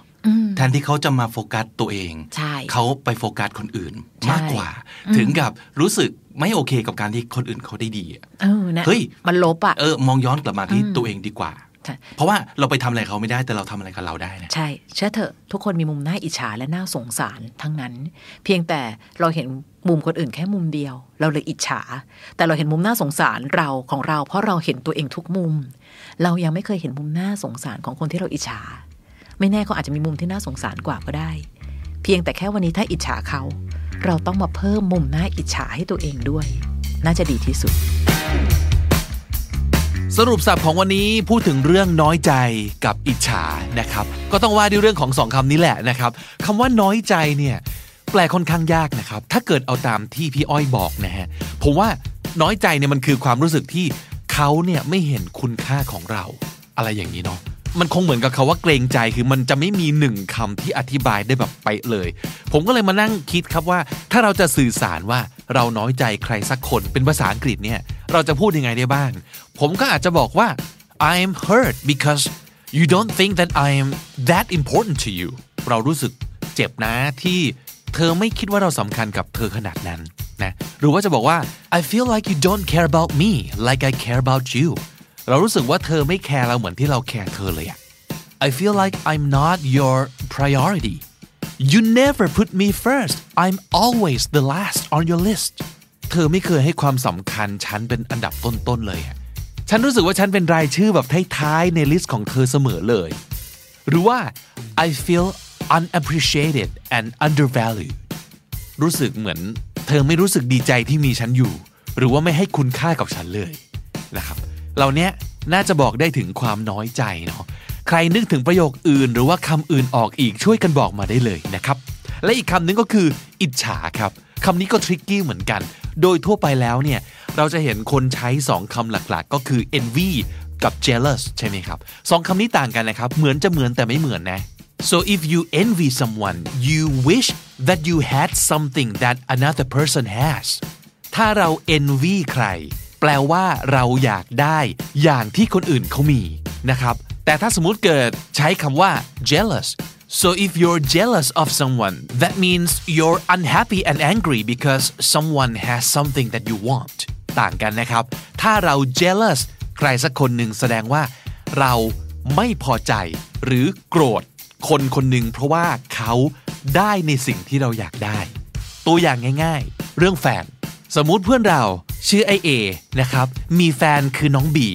ถ้าเรา envy A แปลว่า เราอยากได้แฟนที่สวยและน่ารักอย่างน้องบีจังเลย แต่ไม่ได้แปลว่าเราต้องการน้องบีนะครับ เราแค่อยากได้แฟนอย่างที่ A มีนึกออกไหมแต่ถ้าเกิดเรา jealous นั่นแปลว่า เราไม่พอใจ A มากๆ ที่ได้น้องบีเป็นแฟน เพราะเราต้องการน้องบีมาเป็นแฟน นี่คือระบุเฉพาะเจาะจงเลยว่า สิ่งที่เราต้องการคือสิ่งที่คนอื่นเขามีและครอบครองอยู่ สองคำนี้ก็เลยแตกต่างกันนะครับ envy คืออยากมีอย่างคนอื่นเขาบ้าง แต่ jealous ไม่ต้องการให้คนอื่นได้ในสิ่งที่เราต้องการ นั่นคืออิจฉาสองแบบนะครับ และถ้าติดตามฟังคำนี้ดีพอดแคสต์มาตั้งแต่ episode แรก มาถึงวันนี้คุณจะได้สะสมศัพท์ไปแล้วทั้งหมดรวม 2,200 คำและสำนวนครับ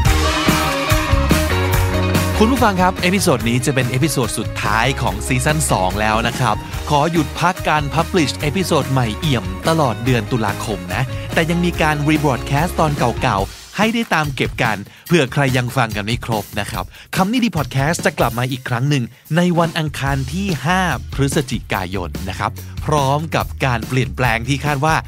น่าจะน่าตื่นเต้นนะครับ เป็นสิ่งที่อยากทำมาพักหนึ่งแล้ว พอได้ไอเดียแล้วนะครับ ตุลาคมนี้ครับ พวกเราจะไปซุ้มโป่งปั้นของใหม่ๆ กันให้ปังๆ ใครอยากจะลองเดาว่ามันคืออะไร เดามาได้เลยนะ อยากรู้เหมือนกันว่าคุณผู้ฟังจะคิดว่ายังไงนะครับแฮชแท็กคำนี้ดี แล้วส่งมาบน Twitter ได้เลยนะครับ เดี๋ยวนี้เวลามันผ่านไปเร็วครับ เดือนหนึ่งเนี่ยแป๊บๆก็ผ่านไปแล้ว ระหว่างนี้ดูแลตัวเองกันดีๆ ด้วยนะครับคุณผู้ฟังครับหลายคนน่าจะเป็นแบบนี้นะหรือที่ถูกน่าจะบอกว่าทุกคนต้องเคยเป็นแบบนี้แหละ แต่จะมากหรือน้อยเท่านั้นเองนะครับ บางคนก็อาจจะนานๆเป็นที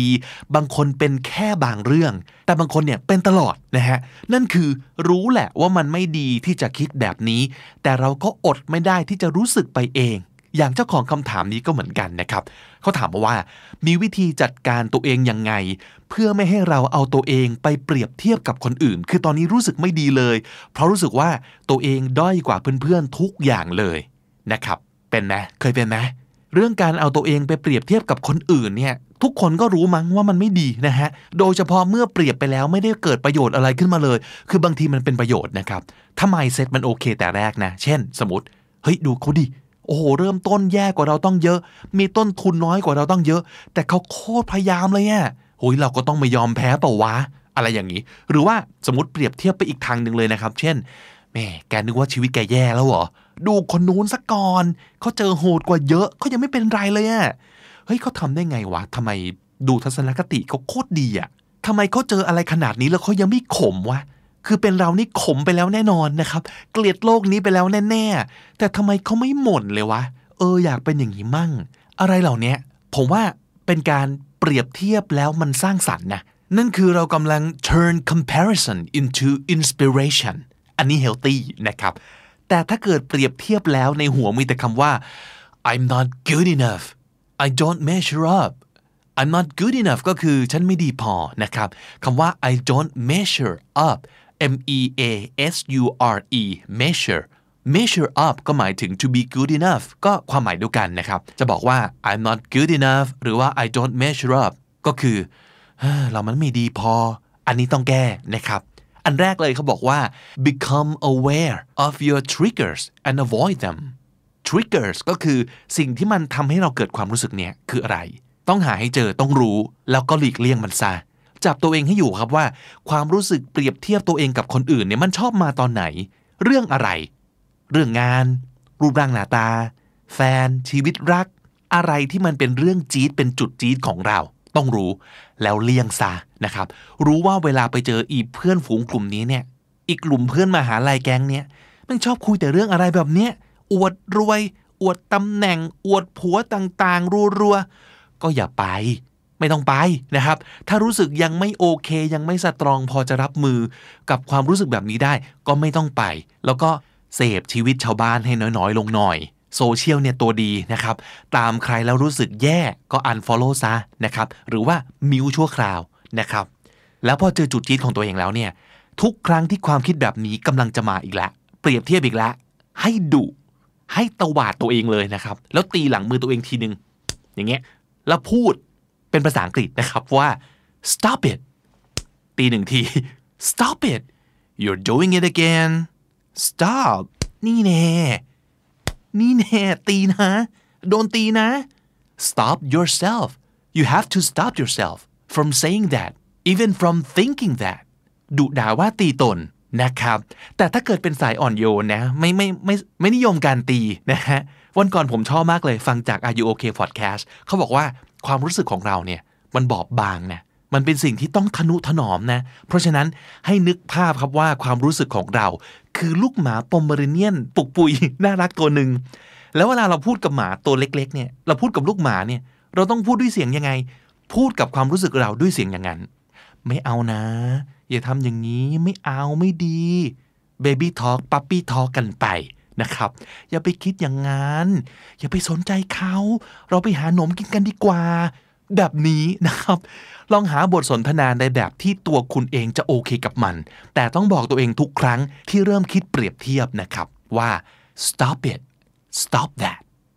มาถึงวิธีนี้ที่อาจจะดูแบบโลกสวยนิดนึงนะ เขาบอกว่า count your blessings blessing มันคือสิ่งดีๆ ที่เราได้รับมา เกิดมาแล้วได้สิ่งเหล่านี้มา อาจจะเป็นพ่อแม่ที่ดี ครอบครัวที่อบอุ่น การศึกษาที่ดี สมองที่สามารถเรียนวิชาเลขได้ดีอะไรอย่างเงี้ยให้นับว่าของเรามีอะไรดีๆ ติดตัวมาอยู่แล้วบ้าง focus on what you have not what you don't have แทนที่จะไปคิดว่าเราไม่มีอะไรมั่ง ก็คิดดิว่าเรามีอะไรบ้าง อันนี้โลกสวยแต่เวิร์กนะ เชียร์ให้คิดอย่างนี้นะฮะ แล้วอันต่อมาก็คือ ไอ้ที่เรามีอยู่แล้วเนี่ย อะไรบ้างที่มันเป็นข้อดี เป็นจุดแข็งนะครับ focus on your strengths พัฒนาจุดแข็งครับ ไม่ใช่มัวไปนั่งตีโพยตีพายกับจุดอ่อนงอแงอยู่นั่นแหละว่าหูยดูเรื่องนี้ดิสู้คนอื่นเขาไม่ได้เลย เดี๋ยว ดูไอ้ตรงที่คนอื่นเขาสู้เราไม่ได้ดีกว่าไหมพลิกมุมคิดนิดนึงนะ และอีกอย่างหนึ่งที่หลายคนอาจจะเป็นโดยไม่รู้ตัวนะครับ คือการเปรียบเทียบที่ว่าเนี่ย สมมติเป็นเรื่องคะแนนสอบนะเต็มร้อยคนอื่นได้ 95 แล้วเราได้ 90เนี่ยโอ้โหนอนไม่หลับ นอนไม่หลับ รู้สึกแย่มากนะครับ แต่สมมุติเราได้ 90 แล้วไม่มีใครได้มากกว่าเราเลยเนี่ยอู้อันนี้โอเค ดีขึ้นมาทันทีอินนี่เป็นบ้านะมันจะเป็นบ้านะ เพราะสภาพจิตใจของเราไม่ได้ขึ้นอยู่กับตัวเราเลย เราไม่ได้พอใจในคะแนน 90 ด้วยตัวของเราเอง เราอ่อนไหวไปตามชาวบ้านทั้งหมด ปัจจัยคือคนอื่นทั้งหมด ลองหัดไม่สนใจดูมั่งไหมครับ หัดเป็นคนไม่แยแสดูบ้าง หัดยักไหลดูบ้าง อะมองกระจก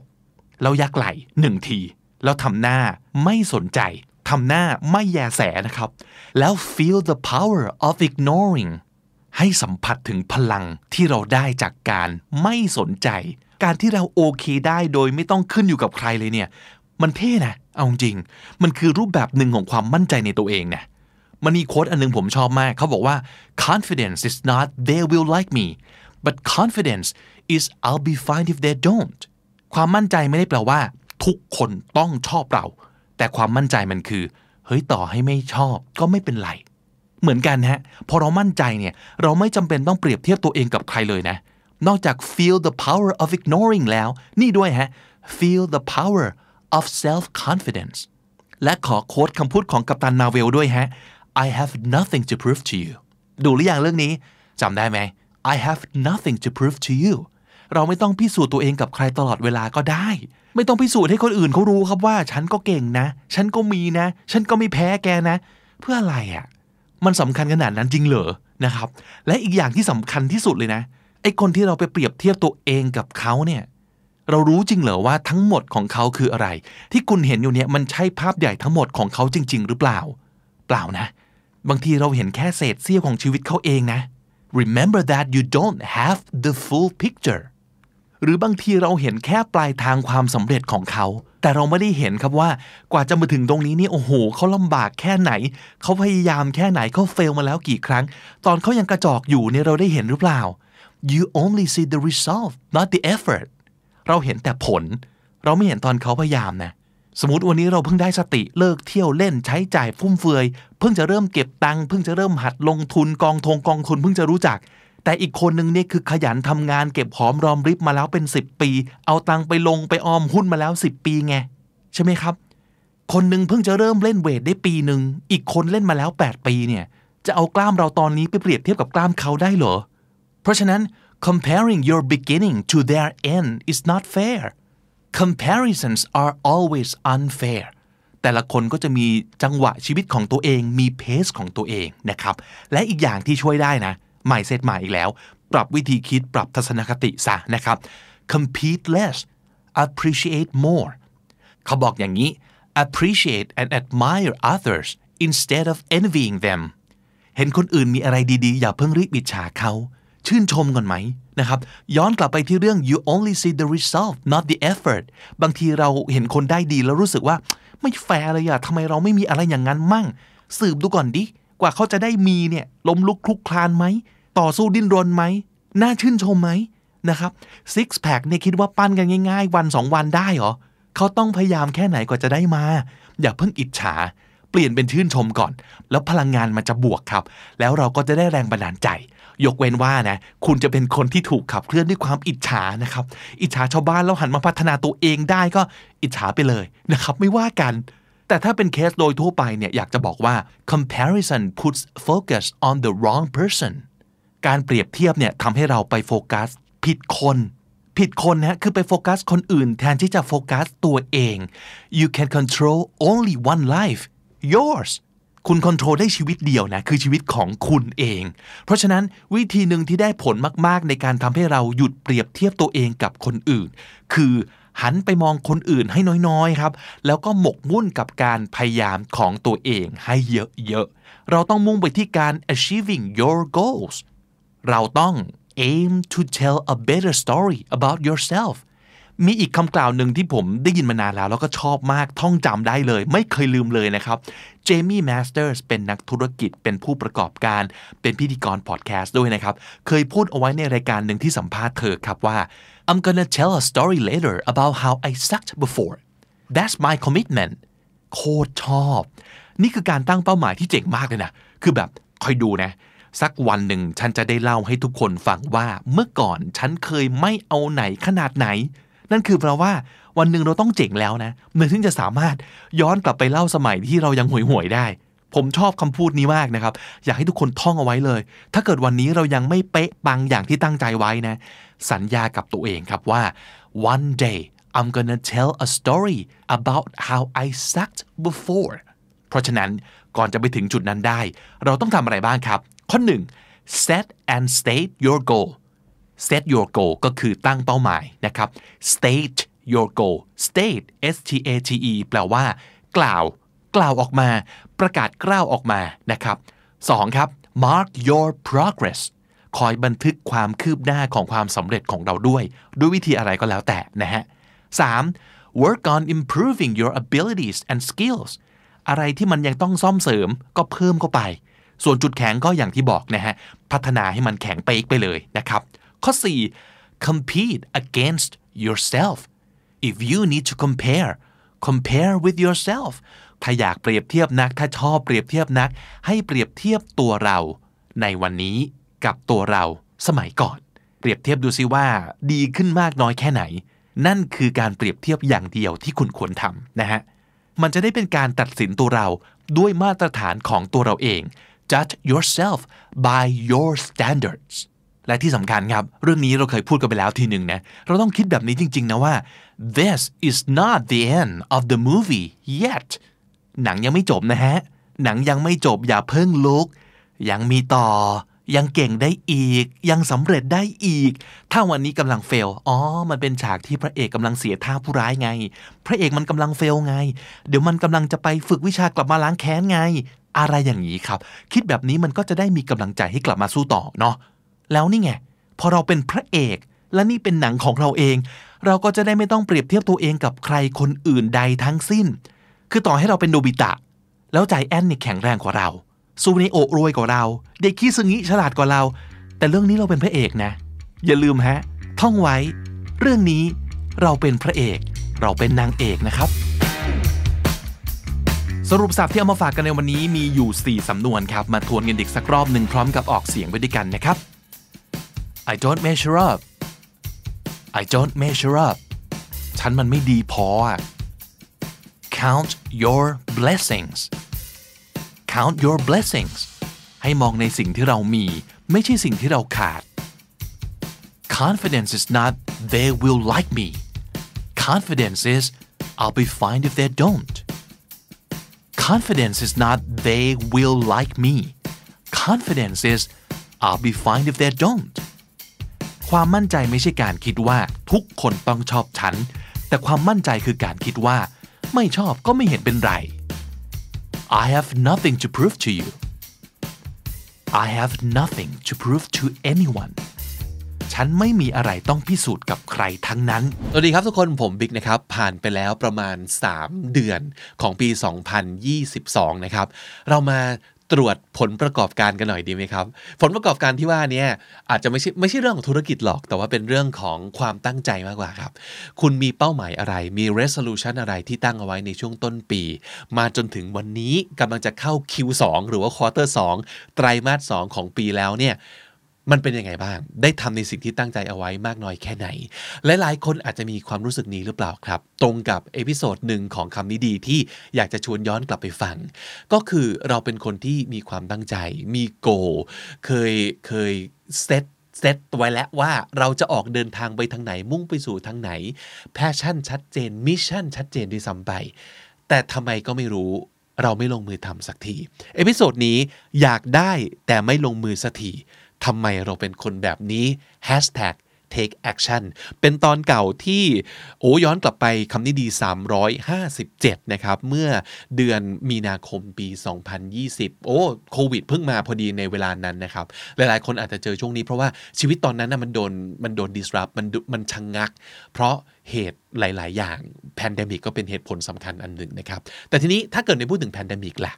มีอะไรบ้างที่ทำให้คุณไม่ยอมเริ่ม ในสิ่งที่คุณควรจะเริ่มสักที episode นี้น่าจะมีคำตอบให้ครับ ไปฟังกันครับ คุณผู้ฟังครับ วันนี้เราคุยกันเรื่องความอยากกันดีกว่าครับ มีคนประเภทที่ไม่รู้เลยว่าตัวเองอยากได้อะไร อยากทำอะไร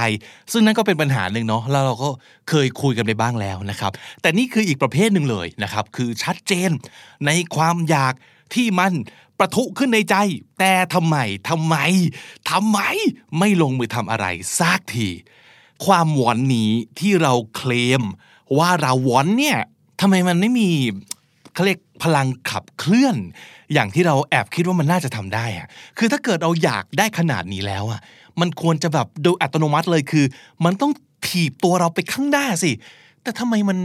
มันไม่สร้างแรงขับเคลื่อนอันนั้นเลย เช่น อยากคุณดี อยากรวย อยากได้งานดีๆนะครับ หรือต่อให้ระบุลงไปกว่านั้นอีกคือ อยากคุณดียังไง อยากมีซิกแพคนะครับอยากรวยยังไง คืออยากมีเงินเก็บล้านหนึ่งอยากได้งานดีๆคือยังไง อยากมีธุรกิจของตัวเอง อะไรอย่างนี้เป็นต้น คือชัดเจน รู้ด้วยนะว่าอยากได้ไปทำไม ก็คือเรื่องหุ่นเนี่ยก็คืออยากสุขภาพดีมีความมั่นใจ เรื่องรวยก็คืออยากมีความมั่นคงเรื่องเรื่องการเงินนะครับ อยากมีธุรกิจของตัวเองก็คือ อยากมีชีวิตการงานที่ดี ที่เราภูมิใจ นี่ยังไม่พอเหรอ ทุกอย่างถูกต้องดีงามตอบคำถามได้หมดว่าอยากไปทำไม แต่ทำไมทำไมเราถึงยังไม่ลงมือทำอะไรสักทีบทความนี้อาจจะตอบคำถามได้ the real reason you're not taking action on your goals คนเขียนชื่อคุณมาริซาแบร็กนะครับ อยากอ่านเต็มๆ เอาชื่อบทความนี้ไปเสิร์ชดูได้นะครับ เขาบอกว่า if you're not taking action despite have enough information and resources and support maybe you don't really want it so the question is do you truly want this ทุกอย่างมันเหมือนกับพร้อมหมดแล้วอะแต่ทำไมเรายังไม่ take action สักทีนะครับ หรือเราไม่ได้ต้องการสิ่งนี้จริงๆ ลองดูไปทีละข้อ ข้อแรกครับ first you cannot truly want something by proxy คาว่า proxy p r o x y proxy นะครับคำนี้แปลว่าตัวแทน แปลว่าการมอบหมายให้ทำให้เหมือนกับการมอบฉันทะ ให้ไปทำอะไรอย่างเงี้ยนั่นคือ proxy คือเป็นตัวแทน เพราะฉะนั้นประเด็นนี้คืออะไร ถ้าสมมติเกิดเราจะบอกว่า I want this that should mean that you want this not that other people want you to want it เมื่อไหร่ก็ตามที่เราพูดว่า I want this เราต้องการสิ่งนี้ ควรจะหมายความว่าอย่างนั้นจริง ๆ ไม่ใช่ว่าคนอื่นเขาต้องการ ให้เราต้องการสิ่งนี้นะครับ so you can't truly want something just because other people think you should ทีนี้มาดูสิ่งที่เรียกว่า clarifying questions clarify ก็แปลว่าทำให้เคลียร์ทำให้แจ่มกระจ่างขึ้นมา คำถามเหล่านี้ลองถามตัวเองเพื่อความชัดเจนมากขึ้นนะครับ ข้อหนึ่ง do you think you should want this keyword คือคำว่า should คือคำว่าควร สิ่งนี้คุณอยากได้จริง ๆ หรือคุณคิดแค่ว่า คุณควรจะต้องการมัน ข้อ 2 are you concerned that other people will think of you differently if you didn't want this คุณรู้สึกกังวลหรือเป็นห่วงไหมว่า ถ้าเราบอกใครๆว่าเราไม่ได้ต้องการสิ่งนี้ คนอื่นจะมองเราด้วยสายตาที่ เปลี่ยนไปหรือเปล่า ข้อ 3 Does one of your role models or friends or experts advise wanting this or even want this themselves มีเพื่อนคุณหรือผู้เชี่ยวชาญคนไหนที่คุณรู้จัก หรือคนที่เป็นต้นแบบเป็นโรโมเดลของคุณ เขาแนะนำคุณว่าคุณควรจะต้องการสิ่งนี้หรือเปล่า หรือแม้แต่ตัวเขาเองก็ต้องการสิ่งนี้เหมือนกัน ข้อ 4 ครับ was this goal given or assigned to you by someone else เป้าหมายที่ว่าเนี่ยมีคนมอบหมายให้คุณ หรือช่วยตั้งให้คุณหรือเปล่าสี่ข้อนี้ถ้าคำตอบเป็น yes ทั้งหมดก็นั่นแหละฮะมันอาจจะยังไม่ใช่สิ่งที่คุณต้องการจริง ๆ ก็ได้นะ บางทีมันมันโดนฝังโดนโปรแกรมมาโดยที่เราไม่รู้ตัวนะครับ ความต้องการของเราควรจะเป็นของเราอย่างแท้จริง ไม่ใช่เกิดจากความรู้สึกว่า เออมันดีนะ คนที่เรายกย่องนับถือหรือสนิทเขาก็บอกกัน แล้วเขาก็ต้องการสิ่งนี้กันทุกคนเลยอะคิดดูดีๆอีกทีหนึ่งนะครับว่า นี่คือสิ่งที่เราอยากได้จริง ๆ หรือเปล่า ซึ่งพอมันไม่ใช่ มันก็เลยเป็นเหตุผลไงว่าทำไมเราไม่ทำสักทีนะครับ ยกตัวอย่างง่าย ๆ การวิ่ง หรือการวิ่งมาราธอนอะไรอย่างเงี้ยเฮ้ย มันดีนะ ถ้าทำได้คือดีเลย อินฟลูเอนเซอร์ทุกคนที่เราติดตามอยู่คือวิ่งมาราธอนกันรัวๆ ทุกเสาร์อาทิตย์อะไรอย่างนี้เป็นต้น และทุกคนบอกกับเราว่า มาราธอนจะเปลี่ยนชีวิตแกนะเว้ย แกต้องวิ่งมาราธอนนะเว้ย แต่ต่อให้เราเชื่อในสิ่งที่ทุกคนบอก แต่เราไม่ได้อยากจริง ๆ เราก็จะไม่ลุกขึ้นมาวิ่งมาราธอนครับแล้วเราจะรู้สึกแย่มากเลยนะกับตัวเองที่ทำไมเราไม่ทำสิ่งนี้สักทีเพราะเรารู้ว่ามันดี แต่นั่นไงเหตุผลแค่นี้เลย มันไม่ใช่สิ่งที่คุณเองต้องการอย่างแท้จริง มันเป็นสิ่งที่คนอื่นต้องการครับ ไม่ใช่ตัวคุณครับ ข้อ 2 ครับ you cannot truly want something only because you don't know what else to want instead คุณต้องการสิ่งนี้ เพราะคุณนึกไม่ออกแล้วว่า ถ้าไม่ใช่สิ่งนี้คุณจะต้องการอะไรได้อีก เพราะฉะนั้นเวลาพูดว่า I want this it should mean you want that specific goal not that you're unsure what else to aim for มันนึกเป้าหมายอื่นไม่ออกอีกแล้วอะมีแต่เรื่องเนี้ยเท่าที่นึกออก เพราะฉะนั้นกลับมาที่ clarifying questions ครับ ข้อหนึ่ง does the thought of removing this goal make me feel lost ความคิดที่ว่าถ้าไม่มีเป้าหมายนี้อยู่ในชีวิตแล้วเนี่ยเราจะรู้สึกเคว้งหรือเปล่า ข้อ 2 is my primary motivation for wanting this goal fear or confusion primary คือเบื้องต้นเลยนะครับ motivation เบื้องต้นแรงจูงใจอย่างแรกเลย ที่ทำให้เราอยากได้สิ่งสิ่งนี้เนี่ยมันคือความกลัวหรือความสับสนหรือเปล่า ข้อ 3 Did I choose this goal during the time when I feel panicky or anxious ตอนที่คุณบอกตัวเองว่านี่คือสิ่งที่คุณต้องการ มันคือเป้าหมายของคุณ คุณรู้สึก panicky ก็คือ ตื่นกลัว หรือ anxious หรือกังวลกับอะไรหรือเปล่า และข้อ 4 Would removing this goal require me to do some soul searching or reassessments that I've been avoiding การที่จะเอาเป้าหมายนี้ออกไปจากชีวิตเราเนี่ยทำให้เราต้องกลับไปค้นหาตัวตนกันใหม่ตั้งแต่แรก หรือว่าต้องทำให้เรากลับไปประเมินตัวเองใหม่ ซึ่งสิ่งนี้เป็นสิ่งที่คุณพยายามเลี่ยงมันมาโดยตลอดหรือเปล่า ความหมายก็คือ เรายังเหมาะมีคุณสมบัติมากพอที่จะไปถึงตรงนั้นได้หรือเปล่า และคำถามเนี้ยเป็นสิ่งที่คุณหลีกเลี่ยงคือไม่กล้าถามตัวเอง อาจจะเป็นเพราะว่ากลัวคำตอบมันจะออกมาเป็นว่า ไม่ใช่ แกไม่เหมาะ แกทำไม่ได้ แกไม่มีปัญญาแล้วโลกเปลี่ยนไปแล้วไม่ใช่เวลาของแกแล้ว เหล่านี้หรือเปล่า อันนี้มันแตกต่างจากข้อแรกตรงที่ ข้อแรกเนี่ย มันได้รับการโปรแกรมมาด้วยความรู้สึกดีงามนึกออกไหมเฮ้ยมันดีเราควรทำมัน ชีวิตแกจะดีขึ้นถ้าแกได้ทำสิ่งนี้ เราเลยต้องการ แต่อันเนี้ยมันคือ เราโปรแกรมให้ตัวเองมา เพราะว่าเรากลัว เราสับสน เราประมาเช่น สมมติครับความคิดที่ว่าเราต้องหางานที่มั่นคงนะ ต้องรับราชการต้องทำงานกับบริษัทใหญ่โตอะไรอย่างนี้ หรือว่าตรงข้ามเลยคือ เราควรต้องมีธุรกิจของตัวเองนะ จะไปทำงานให้คนอื่นไปทำไมตลอดชีวิตนี้ หรือว่าเราต้องซื้อบ้านนะ อย่ามัวเช่าเขาอยู่อย่างนี้ โง่มาก มันจะได้เป็นทรัพย์สินของเราบลาบลาบลาต่างๆ แต่นั้นมันอาจจะไม่ใช่สิ่งที่เราต้องการเลยก็ได้นะ เพราะว่ามันอาจจะขัดกับสิ่งที่เราเชื่ออยู่ลึกๆ แต่เราไม่รู้ตัว เราก็เลยไม่ทำสักทีเป็นอย่างนี้หรือเปล่า อันที่สามครับ you cannot truly want something by inertia คำว่า inertia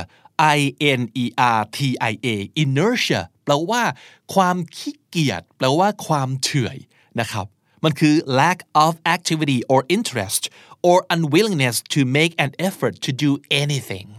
นอนเมือกอะมันขี้เกียจมันไม่อยากจะลุกขึ้นมาทำอะไร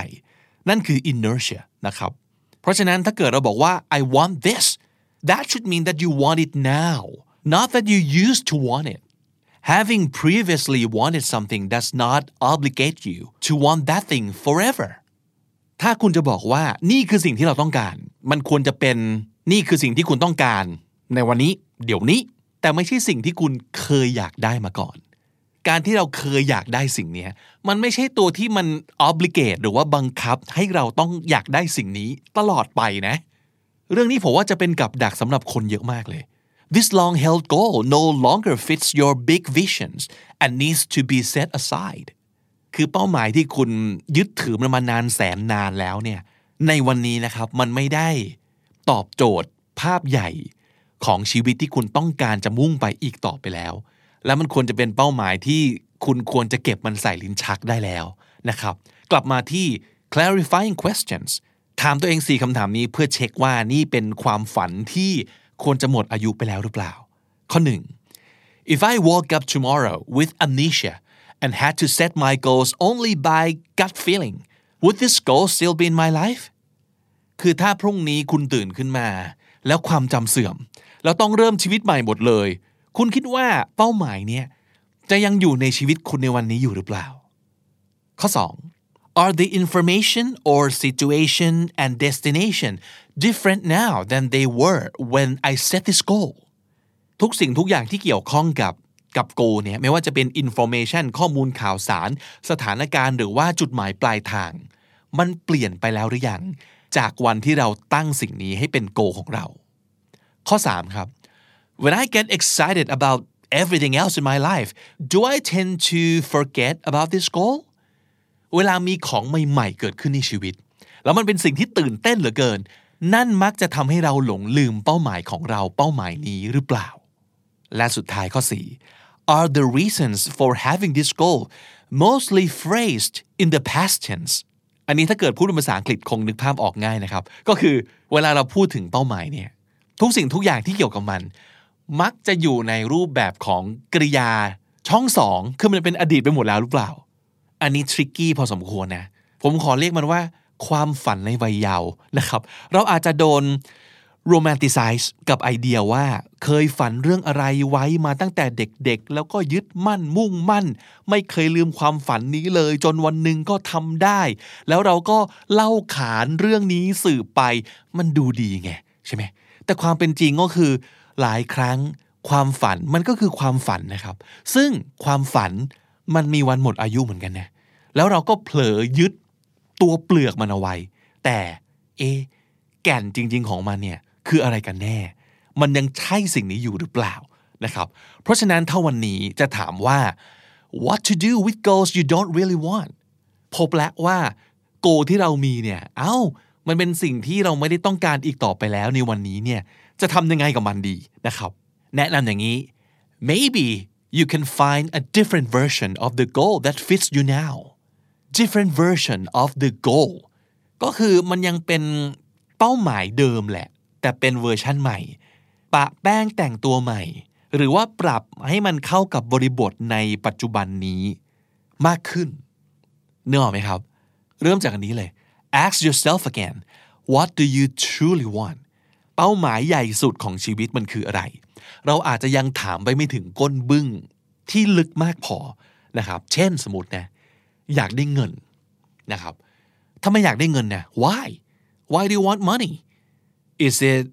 security in life มันคือความมั่นคงในชีวิตหรือเปล่า หรือว่า why money is it pride ความภูมิใจหรือเปล่า ที่หาเงินได้เยอะ is it fame ชื่อเสียงหรือเปล่า why is it acceptance that you want ความเป็นที่ยอมรับหรือเปล่า ที่เราต้องการ เราถึงต้องการชื่อเสียง อย่างนั้นหรือเปล่า หรือเราอาจจะบอกว่า I just want to do something that I love อยากทำอะไรสักอย่างที่เรารัก why ทำไมอะ is it happiness is that it you want to be happy is that why เป็นเรื่องของความสุขหรือเปล่านะครับ อะพอถามตัวเองไปเรื่อยๆ keep asking why จนไปเจอสิ่งที่มันเป็นแบบปลายทางแล้วจริง ๆ เนี่ยทีนี้ก็ต้องมาถามตัวเองว่า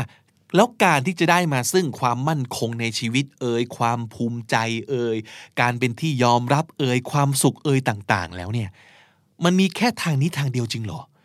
มันจะได้มาจากเงินจากชื่อเสียง จากการทำอะไรสักอย่างที่คุณรักจริง ๆ เหรอ มีเวอร์ชั่นอื่นอีกไหม ปัญหาใหญ่จริง ๆ ของเรื่องเนี้ยมันอาจจะไม่ได้อยู่ที่สิ่งที่คนอื่นจะคิดกับเรา หรือว่าสิ่งที่เขาจะพูดกับเรานะครับ แต่มันอยู่ที่ความรู้สึกของเราที่มีกับตัวเองนั่นแหละ งั้นเราลองปรับจูนไหมลอง revise ทุกอย่าง ทบทวนใหม่ ปรับปรุงปรับเปลี่ยนกันใหม่ไหมสมมติไอ้ที่เคยอยากเปิดร้านกาแฟ อยากเป็นเจ้าของร้านหนังสืออะไรเหล่านั้นเนี่ยในวันนี้อาจจะไม่ตอบโจทย์แล้วหรือเปล่า เพราะว่าธุรกิจร้านหนังสือก็อยู่ยาก ธุรกิจร้านกาแฟก็เกลือไปหมดแล้ว ไม่แปลกถ้าเกิดคุณจะอยากทำสิ่งนี้เมื่อ 20 ปีที่แล้ว แต่ในวันนี้มันยังใช่อยู่อีกหรือเปล่า การประกอบกิจการของตัวเอง การทำธุรกิจของตัวเองอาจจะไม่ใช่ตัวเราก็ได้นะ ก็ทุกวันนี้เราก็แฮปปี้กับการเป็นพนักงานบริษัทนะ แล้วเราก็ทำได้ดีด้วย การวิ่งมาราธอนอาจจะไม่ใช่สำหรับเราก็ได้แล้วก็ไม่ได้แปลว่าเราไม่สามารถจะหาเกมกีฬาอย่างอื่น ที่จะมาช่วยสร้างสุขภาพที่ดี ที่จะนำมาซึ่งความภูมิใจให้เราได้นี่นา อย่างอื่นก็มีทำไมต้องยึดติดกับแค่วิ่งมาราธอนซิกแพคอาจจะไม่ใช่ทางของเราก็ได้ เออตกลงเราอยากได้ซิกแพคไปทำไมนะ ถามตัวเองดีๆอีกทีสิ แล้วเหตุผลที่ว่าเนี่ยมีอย่างอื่นที่จะมาตอบโจทย์เดียวกันนี้ได้หรือเปล่า การแต่งงานก็อาจจะไม่ใช่ทางของเราเหมือนกัน หรือว่าตอนนี้แบบหงุดหงิดมากกับเรื่องการเมืองนะครับ เราต้องการประชาธิปไตย เราอยากแสดงความไม่แฮปปี้ต่ออะไรก็ตามที่เราคิดว่าไม่ถูกต้อง แล้วทำไมเราไม่ออกไปชุมนุมของเขาวะอ๋อไม่ใช่ทาง หรือว่าก็อยากไปนะ แต่แอบคิดว่ามันน่าจะมีอย่างอื่นที่เราทำได้ดีกว่าการที่เราจะออกไปชุมนุมหรือเปล่า ถ้าเป็นตัวเราอะไรที่เราต้องการจริง ๆ แล้วเราจะใช้วิธีการไหน ที่จะได้มาซึ่งสิ่งที่เราต้องการจริง ๆ What do you want What do I want แล้วเราจะทำอะไรด้วยมือของเราเองจริง ๆ ได้บ้าง เช่นทำคอนเทนต์ไหม จัดกิจกรรมพูดคุยสัมมนาไหม บางคนเก่งดีไซน์ เก่งวาดรูป เขาก็แสดงออกทางงานกราฟิก งานการ์ตูน อย่างนี้ก็ได้หรือเปล่า คือที่เรายังไม่ลงมือทำอะไร ยังไม่ take action อาจจะเป็นแค่เพราะว่าเรายังไม่เห็นอะไรที่เราอยากเข้าไปมีส่วนร่วมจริง ๆ แต่นั่นไม่ได้แปลว่าเราไม่อยากมีส่วนร่วมนะครับ เราแค่ยังไม่เห็นเวอร์ชั่นของเราในสิ่งสิ่งนั้น เพราะฉะนั้นก็ลองคิดสร้างสารรค์รูปแบบอย่างของเราขึ้นมาเองไหมเออ creativity ต้องมาแล้ว เราทำอะไรได้บ้างนะครับคำถามอาจจะต้องเปลี่ยนจาก what do I want to do เป็นคำถามว่า what can I do แล้วหลังจากนั้นเราอาจจะเห็นหนทางที่เป็นคำตอบครับศัพท์สำนวนน่าสนใจในวันนี้มีอยู่ 2 คำนะครับคำแรก proxy P R O X Y proxy ก็คือเป็นตัวแทน proxy อีกคำหนึ่งคือ inertia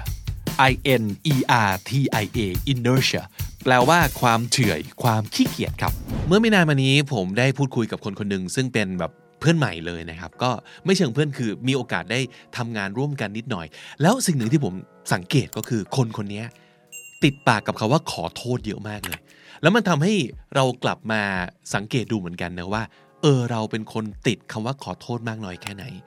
คำว่าขอโทษเนี่ยมันไม่ใช่คำที่ดีหรือไม่ดีด้วยตัวของมันเองนะครับ แต่ว่ามันต้องแล้วแต่สถานการณ์ ว่าคุณขอโทษในเวลาที่ไม่ควรต้องขอโทษหรือเปล่า หรือเวลาที่คุณควรจะต้องขอโทษ คุณไม่ได้ขอโทษออกไป นั่นน่ะจะเป็นปัญหาถูกไหมครับ แต่ว่าด้วยคำว่าขอโทษของตัวมันเองเนี่ยมันไม่ใช่ว่าควรหรือไม่ควรพูด อย่างที่บอกแล้วแต่สถานการณ์ แต่หลาย ๆ คนคงเคยเจอแล้วก็เริ่มรู้สึกตัวว่า เราทำไมพูดคาว่าขอโทษบ่อยจัง เหมือนเป็นคำติดปากไปเลย แล้วมันก็ทำให้เกิดความรู้สึกบางอย่างที่ไม่ค่อยดีเนาะอืม ซึ่งผมก็เห็นด้วย เพราะว่าบางครั้งพอเราพอเราไม่จำเป็นต้องขอโทษแล้วเราพูดขอโทษขอโพยเยอะๆอะมันจะทำให้อีกฝ่ายรู้สึกเหมือนแบบทำตัวไม่ถูก หรือว่าเขาอาจจะรู้สึกแอบรำคาญนิดหน่อยว่า ไม่ต้องขนาดนั้นก็ได้ หรือในขณะเดียวกันตัวเราเองก็จะมีความรู้สึก แย่กับตัวเองไปด้วยนะครับไม่รู้ว่ามันแย่ถึงขนาดต้องขอโทษจริงไหมแต่เราติดปาก พูดขอโทษบ่อยไปแล้ว มันก็จะทำให้เกิดความรู้สึกแบบที่ค่อยๆฝังรากลึกลงไปในความรู้สึกเราว่า เออ เราเป็นคนที่ต้องขอโทษคนอื่นบ่อยจังเลยเนาะเราทำให้คนอื่นเขาลำบากบ่อยจังเลยเนาะซึ่งจริง ๆ อาจจะไม่ถึงขนาดนั้นก็ได้นะครับเพราะฉะนั้นวันนี้เนี่ยไปเจอสิ่งนี้มาอยากจะเอามาฝากกันแล้วให้แต่ละคนเช็คด้วยว่าเมื่อไหร่นะที่เราไม่ควรจะต้องขอโทษขนาดนั้น อันแรกคือ when you give your opinion เคยเป็นไหมบางทีเราอยากจะแค่เสนออะไรขึ้นมาสักนิดนึงอะต้องติดปากนิดนึงว่า I'm sorry but I think ถามว่าทำไมต้อง I'm sorry I think ไปเลยไม่ได้เหรอหรือว่า uh, I have something to share ได้ไหม แล้วพูดเลยโดยไม่ต้องขอโทษนะครับ because you're entitled to your opinion even if it's wrong or even if it it doesn't make sense เราเราสามารถจะให้ความเห็นได้นะ ต่อให้เป็นความเห็นที่ดีไม่ดี ถูกไม่ถูก เขาเวลคัมหรือเขาไม่เวลคัมแต่เรามีสิทธิ์ในการที่จะแชร์นะครับ เพราะฉะนั้นไม่ต้อง sorry ก็ได้ อันที่สอง when you disagree with someone อืมอันนี้ก็คล้ายๆกัน เพราะว่าเราอาจจะมีความรู้สึกเหมือนแบบ เขาจะรู้สึกแย่ไหมนะ แต่ว่า I'm sorry ไปก่อนละกัน I'm sorry but I disagree ไม่จำเป็นนะ ก็บอกไว้เลยว่า um, I beg to differ ก็ได้นะ I beg to differ หรือ uh, I I don't think so I'm afraid I have different opinion ก็ได้ เรามีวิธีพูดโดยไม่ต้อง I'm sorry อะแต่เรามีสิทธิ์ที่จะแย้งพี่จะบอกเขาว่าเราไม่ได้คิดเหมือนเขา การแย้งไม่ได้แปลว่าเราเกลียดเขา หรือว่าเราจะโจมตีเขา หรือการแย้งไม่ได้แปลว่าเขาผิดนะ เพียงแต่ว่าเราคิดอีกแบบ เดี๋ยวเรามาดิสคัสกันไหม เพราะฉะนั้นก่อนจะ disagree ไม่ต้อง sorry ก็ได้นะครับ อันที่ 3 when someone upsets you ก็คือเมื่อมีใครสักคนทำให้เราไม่พอใจ แต่เรากลับเป็นฝ่ายที่จะต้องพูด I'm sorry เช่น I'm sorry but that makes me mad เราก็บอกไปเลยสิว่า you you just made me upset you just upset me you just made me angry บอกไปเลยโดยที่ไม่ต้อง sorry ก็ได้นะครับ เพราะฉะนั้นเรารู้สึกยังไง ก็ลองบอกออกไปโดยไม่ต้องขอโทษขอโพย อีกอันนึงคือ when someone points out your mistake เวลามีคนบอกว่า เออผิดนะ แบบนี้ไม่ใช่นะ ก็ไม่จำเป็นจะต้องขอโทษขอโพยก็ได้นะครับ แค่แก้ไข ขอบคุณเขา แก้ไขและ move on เราก็ไม่จำเป็นที่จะต้องขอโทษขอโพยตลอดเวลานะครับ or when you say no to someone เวลาเราปฏิเสธคนเนี่ยก็ไม่ต้องสอรี่ก็ได้ เพราะบางทีเราไม่ได้ตั้งใจจะทำให้เขาผิดหวังหรือเจ็บช้ำน้ำใจ แต่เราจำเป็นต้อง say no อะ so just say no and you don't have to add that I'm sorry นะครับหรืออันหนึ่งคือ when someone helps you อาจจะเกิดจากการที่เราขอความช่วยเหลือ หรือว่าการที่เขาเสนอความช่วยเหลือ ก็ไม่ต้อง I'm sorry แต่ว่าก็แค่ thank you ไหมเขาช่วย หรือว่าเขาเขาทำตาม request ของเรา ขอบคุณอย่างเดียวก็ได้ โดยที่ไม่ต้องขอโทษขอโพย นี่คือนี่คือสิ่งที่เราน่าจะเอาไว้เตือนตัวเองได้ว่า เอ๊ะ เราเราได้ทำสิ่งนี้โดยที่เราไม่รู้ตัวหรือเปล่า เราพูดสิ่งนี้ออกไปเยอะเกินไป โดยไม่รู้ตัวหรือเปล่า สิ่งนี้มันทำให้ผมนึกถึง episode หนึ่งของคำนี้ดี ย้อนกลับไปที่ episode 354 เราเคยพูดเรื่องนี้เอาไว้แล้วนะครับทำไมขอโทษเก่งเกินไปถึงไม่ดี และเราควรพูดอะไรแทนคำว่า I'm sorry ยังเป็น เรื่องราวแบบนี้แหละ แต่ว่ามีศัพท์สำนวน มีไอเดียจากอีกหลาย ๆ แหล่ง มาฝากไว้ใน episode นี้ ลองกลับไปย้อนฟังกันพร้อม ๆ กันตอนนี้อีกทีหนึ่งครับ วันนี้อยากจะเอามาคุยกันในเรื่องราวของการขอโทษนะครับ เขาบอกว่า ติดพูดคำว่าขอโทษมากๆเลย ก่อนจะไหว้วานให้ใครทำอะไรให้ ก็จะพูดนะครับ เช่น เวลาไปทานอาหารตามร้าน เวลาจะเรียกบริกรก็จะบอกว่าขอโทษค่ะ ก่อนอะไรอย่างนี้นะครับ มันโอเคไหม มันจะทำให้เราดูเป็นคนยังไงนะครับอะ keyword ในวันนี้น่าจะ search ด้วยคำว่าอะไร น่าจะใช้คำนี้ครับ overly apologetic apologetic ก็คือมาจาก apologize มาจาก apology ซึ่งแปลว่าการขอโทษนะครับ apologetic ก็คือเป็นคนขอโทษขอโพย รู้สึกเสียใจนะครับ overly ก็คือมากเกินไป รู้สึกเสียอกเสียใจ ขอโทษขอโพยมากเกินไป นั่นคือ overly apologetic ได้มาหลายบทความที่น่าสนใจ ลองคัดบางส่วนมาเล่าให้ฟังแล้วกันนะครับ บทความหนึ่งบอกว่าการขอโทษเนี่ยมี4แบบ there are four different kinds of apologies อันแรกเรียกว่า the reflexive apology reflexive reflex ก็แปลว่าสะท้อนกลับ มันคือ done because of a physical reaction that you cannot control ก็คือเป็นปฏิกิริยาโต้ตอบกลับทันทีทันควันของร่างกายแบบ แบบเราควบคุมไม่ได้อะอันนี้ก็คือการขอโทษเพราะว่าติดปาก เอะอะขอโทษไว้ก่อน พูดนำไปก่อน ขอโทษไว้ก่อน ยังไม่มีเรื่องอะไร ก็ขอโทษ อันนี้ไม่เกี่ยวกับสิ่งที่เกิดขึ้นอาจจะไม่ได้ทำอะไร อาจจะไม่ได้รู้สึกเสียใจกับอะไร หรือไม่ได้รู้สึกว่าเป็นความผิดของเราหรือของใครที่ซ้ำไป แต่ติดคำว่าขอโทษไปก่อน นั่นคือ reflexive apology ข้อ 2 เรียกว่า assertive apology คำว่า assertive คำนี้น่าสนใจนะครับ a s s e r t assert i v e assertive คำนี้แปลว่า กล้ายืนยันแล้วก็มั่นใจถึงสิ่งที่เราคิดและต้องการ ตัวอย่างเช่นอะไรบ้าง assertive apology ก็คือเช่น เวลาเราบอกว่า I'm sorry I don't feel like cooking tonight ขอโทษนะ วันนี้ไม่อยากทำกับข้าวอะ จริง ๆ แล้วเราต้องการพูดว่าอะไรครับ เราอยากจะบอกว่า I don't want to cook tonight so let's go eat out หรือว่า let's order in วันนี้ไม่อยากทำกับข้าวอะ ออกไปกินข้างนอกกันไหม หรือว่าสั่งมากินก็ได้ แต่ขี้เกียจทำอาหาร แต่เราจะรู้สึกว่ามันเป็นความผิดของเราเหมือนเราขี้เกียจเหมือนเราควรต้องทำสิ่งนี้แล้วเราไม่ทำเราก็เลย I'm sorry ไปก่อน แต่เป็นการพูด I'm sorry เพื่อบอกอีกฝ่ายว่า เราต้องการอะไร หรือเราไม่ต้องการทำอะไรนะครับคือไม่อยากทำกับข้าวอะโทษทีนะ เพราะฉะนั้นไปหาอะไรกินเอง อะไรอย่างนี้เป็นต้นนะครับ นั่นคือ assertive apology อันที่ 3 คือ blame reversing apology คำว่า blame คือการกล่าวโทษกัน reverse ก็คือกลับกันครับ ตัวอย่างเช่นอะไร I'm sorry if it annoys you when I asked you to take out the trash ฉันรู้สึกเสียใจแล้วก็ขอโทษด้วยนะที่เธอรู้สึกหงุดหงิด ตอนที่ฉันบอกให้เธอเอาขยะออกไปทิ้ง จริง ๆ ประโยคนี้ต้องการบอกว่าอะไรครับ It's your job you know it's your job you know you're supposed to do that แล้วทำไมต้องให้ฉันบอกวะ มันเป็นสิ่งที่เรียกว่า passive aggressive นะครับ จริง ๆ อยากจะด่า แต่พูดให้มันดูดี เชือดนิ่มๆไปเออ นั่นก็เป็นการ blame reversing แล้วก็เอาคาว่า I'm sorry แปะไปนิดหนึ่ง น่าจะเป็นการกล่าว I'm sorry ที่น่าจะนำไปสู่ดราม่าและนำไปสู่การตบกันได้เยอะที่สุดนะครับ blame reversing apology และข้อ 4 อันนี้ดีคือ the genuine apology genuine ก็คืออย่างแท้จริง อย่างจริงใจ it means you're really feeling it it's honest and it has to sound honest so your tone matters เรารู้สึกอย่างนี้จริง ๆ เรารู้สึกเสียใจ เรารู้สึกอยากขอโทษจริง ๆ เพราะฉะนั้นการพูดออกไปมันก็ต้องพูดด้วยน้ำเสียงที่จริงใจว่าเราเสียใจ เช่น I'm sorry what I said hurt your feelings it was thoughtless how can I make it up to you ขอโทษด้วยจริง ๆ ที่สิ่งที่เราพูดไปเนี่ยทำให้เธอเสียความรู้สึกแน่มัน thoughtless มากเลย ฉันนี่ไม่รู้จักคิดเอาซะเลย how can I make it up to you จะให้เราชดใช้ไถ่โทษยังไงดี นี่คือรู้สึกจริง ๆ แล้วก็อยากขอโทษเขาจริง ๆ I'm sorry I didn't do what I said I would do I'll try to do better next time ขอโทษจริง ๆ นะที่ไอ้ที่บอกว่าจะทำก็ไม่ได้ทำคราวหน้าจะทำตามสัญญาให้ได้ละ I'm sorry I can't make our dinner date I know it's important to you when would be another good time for you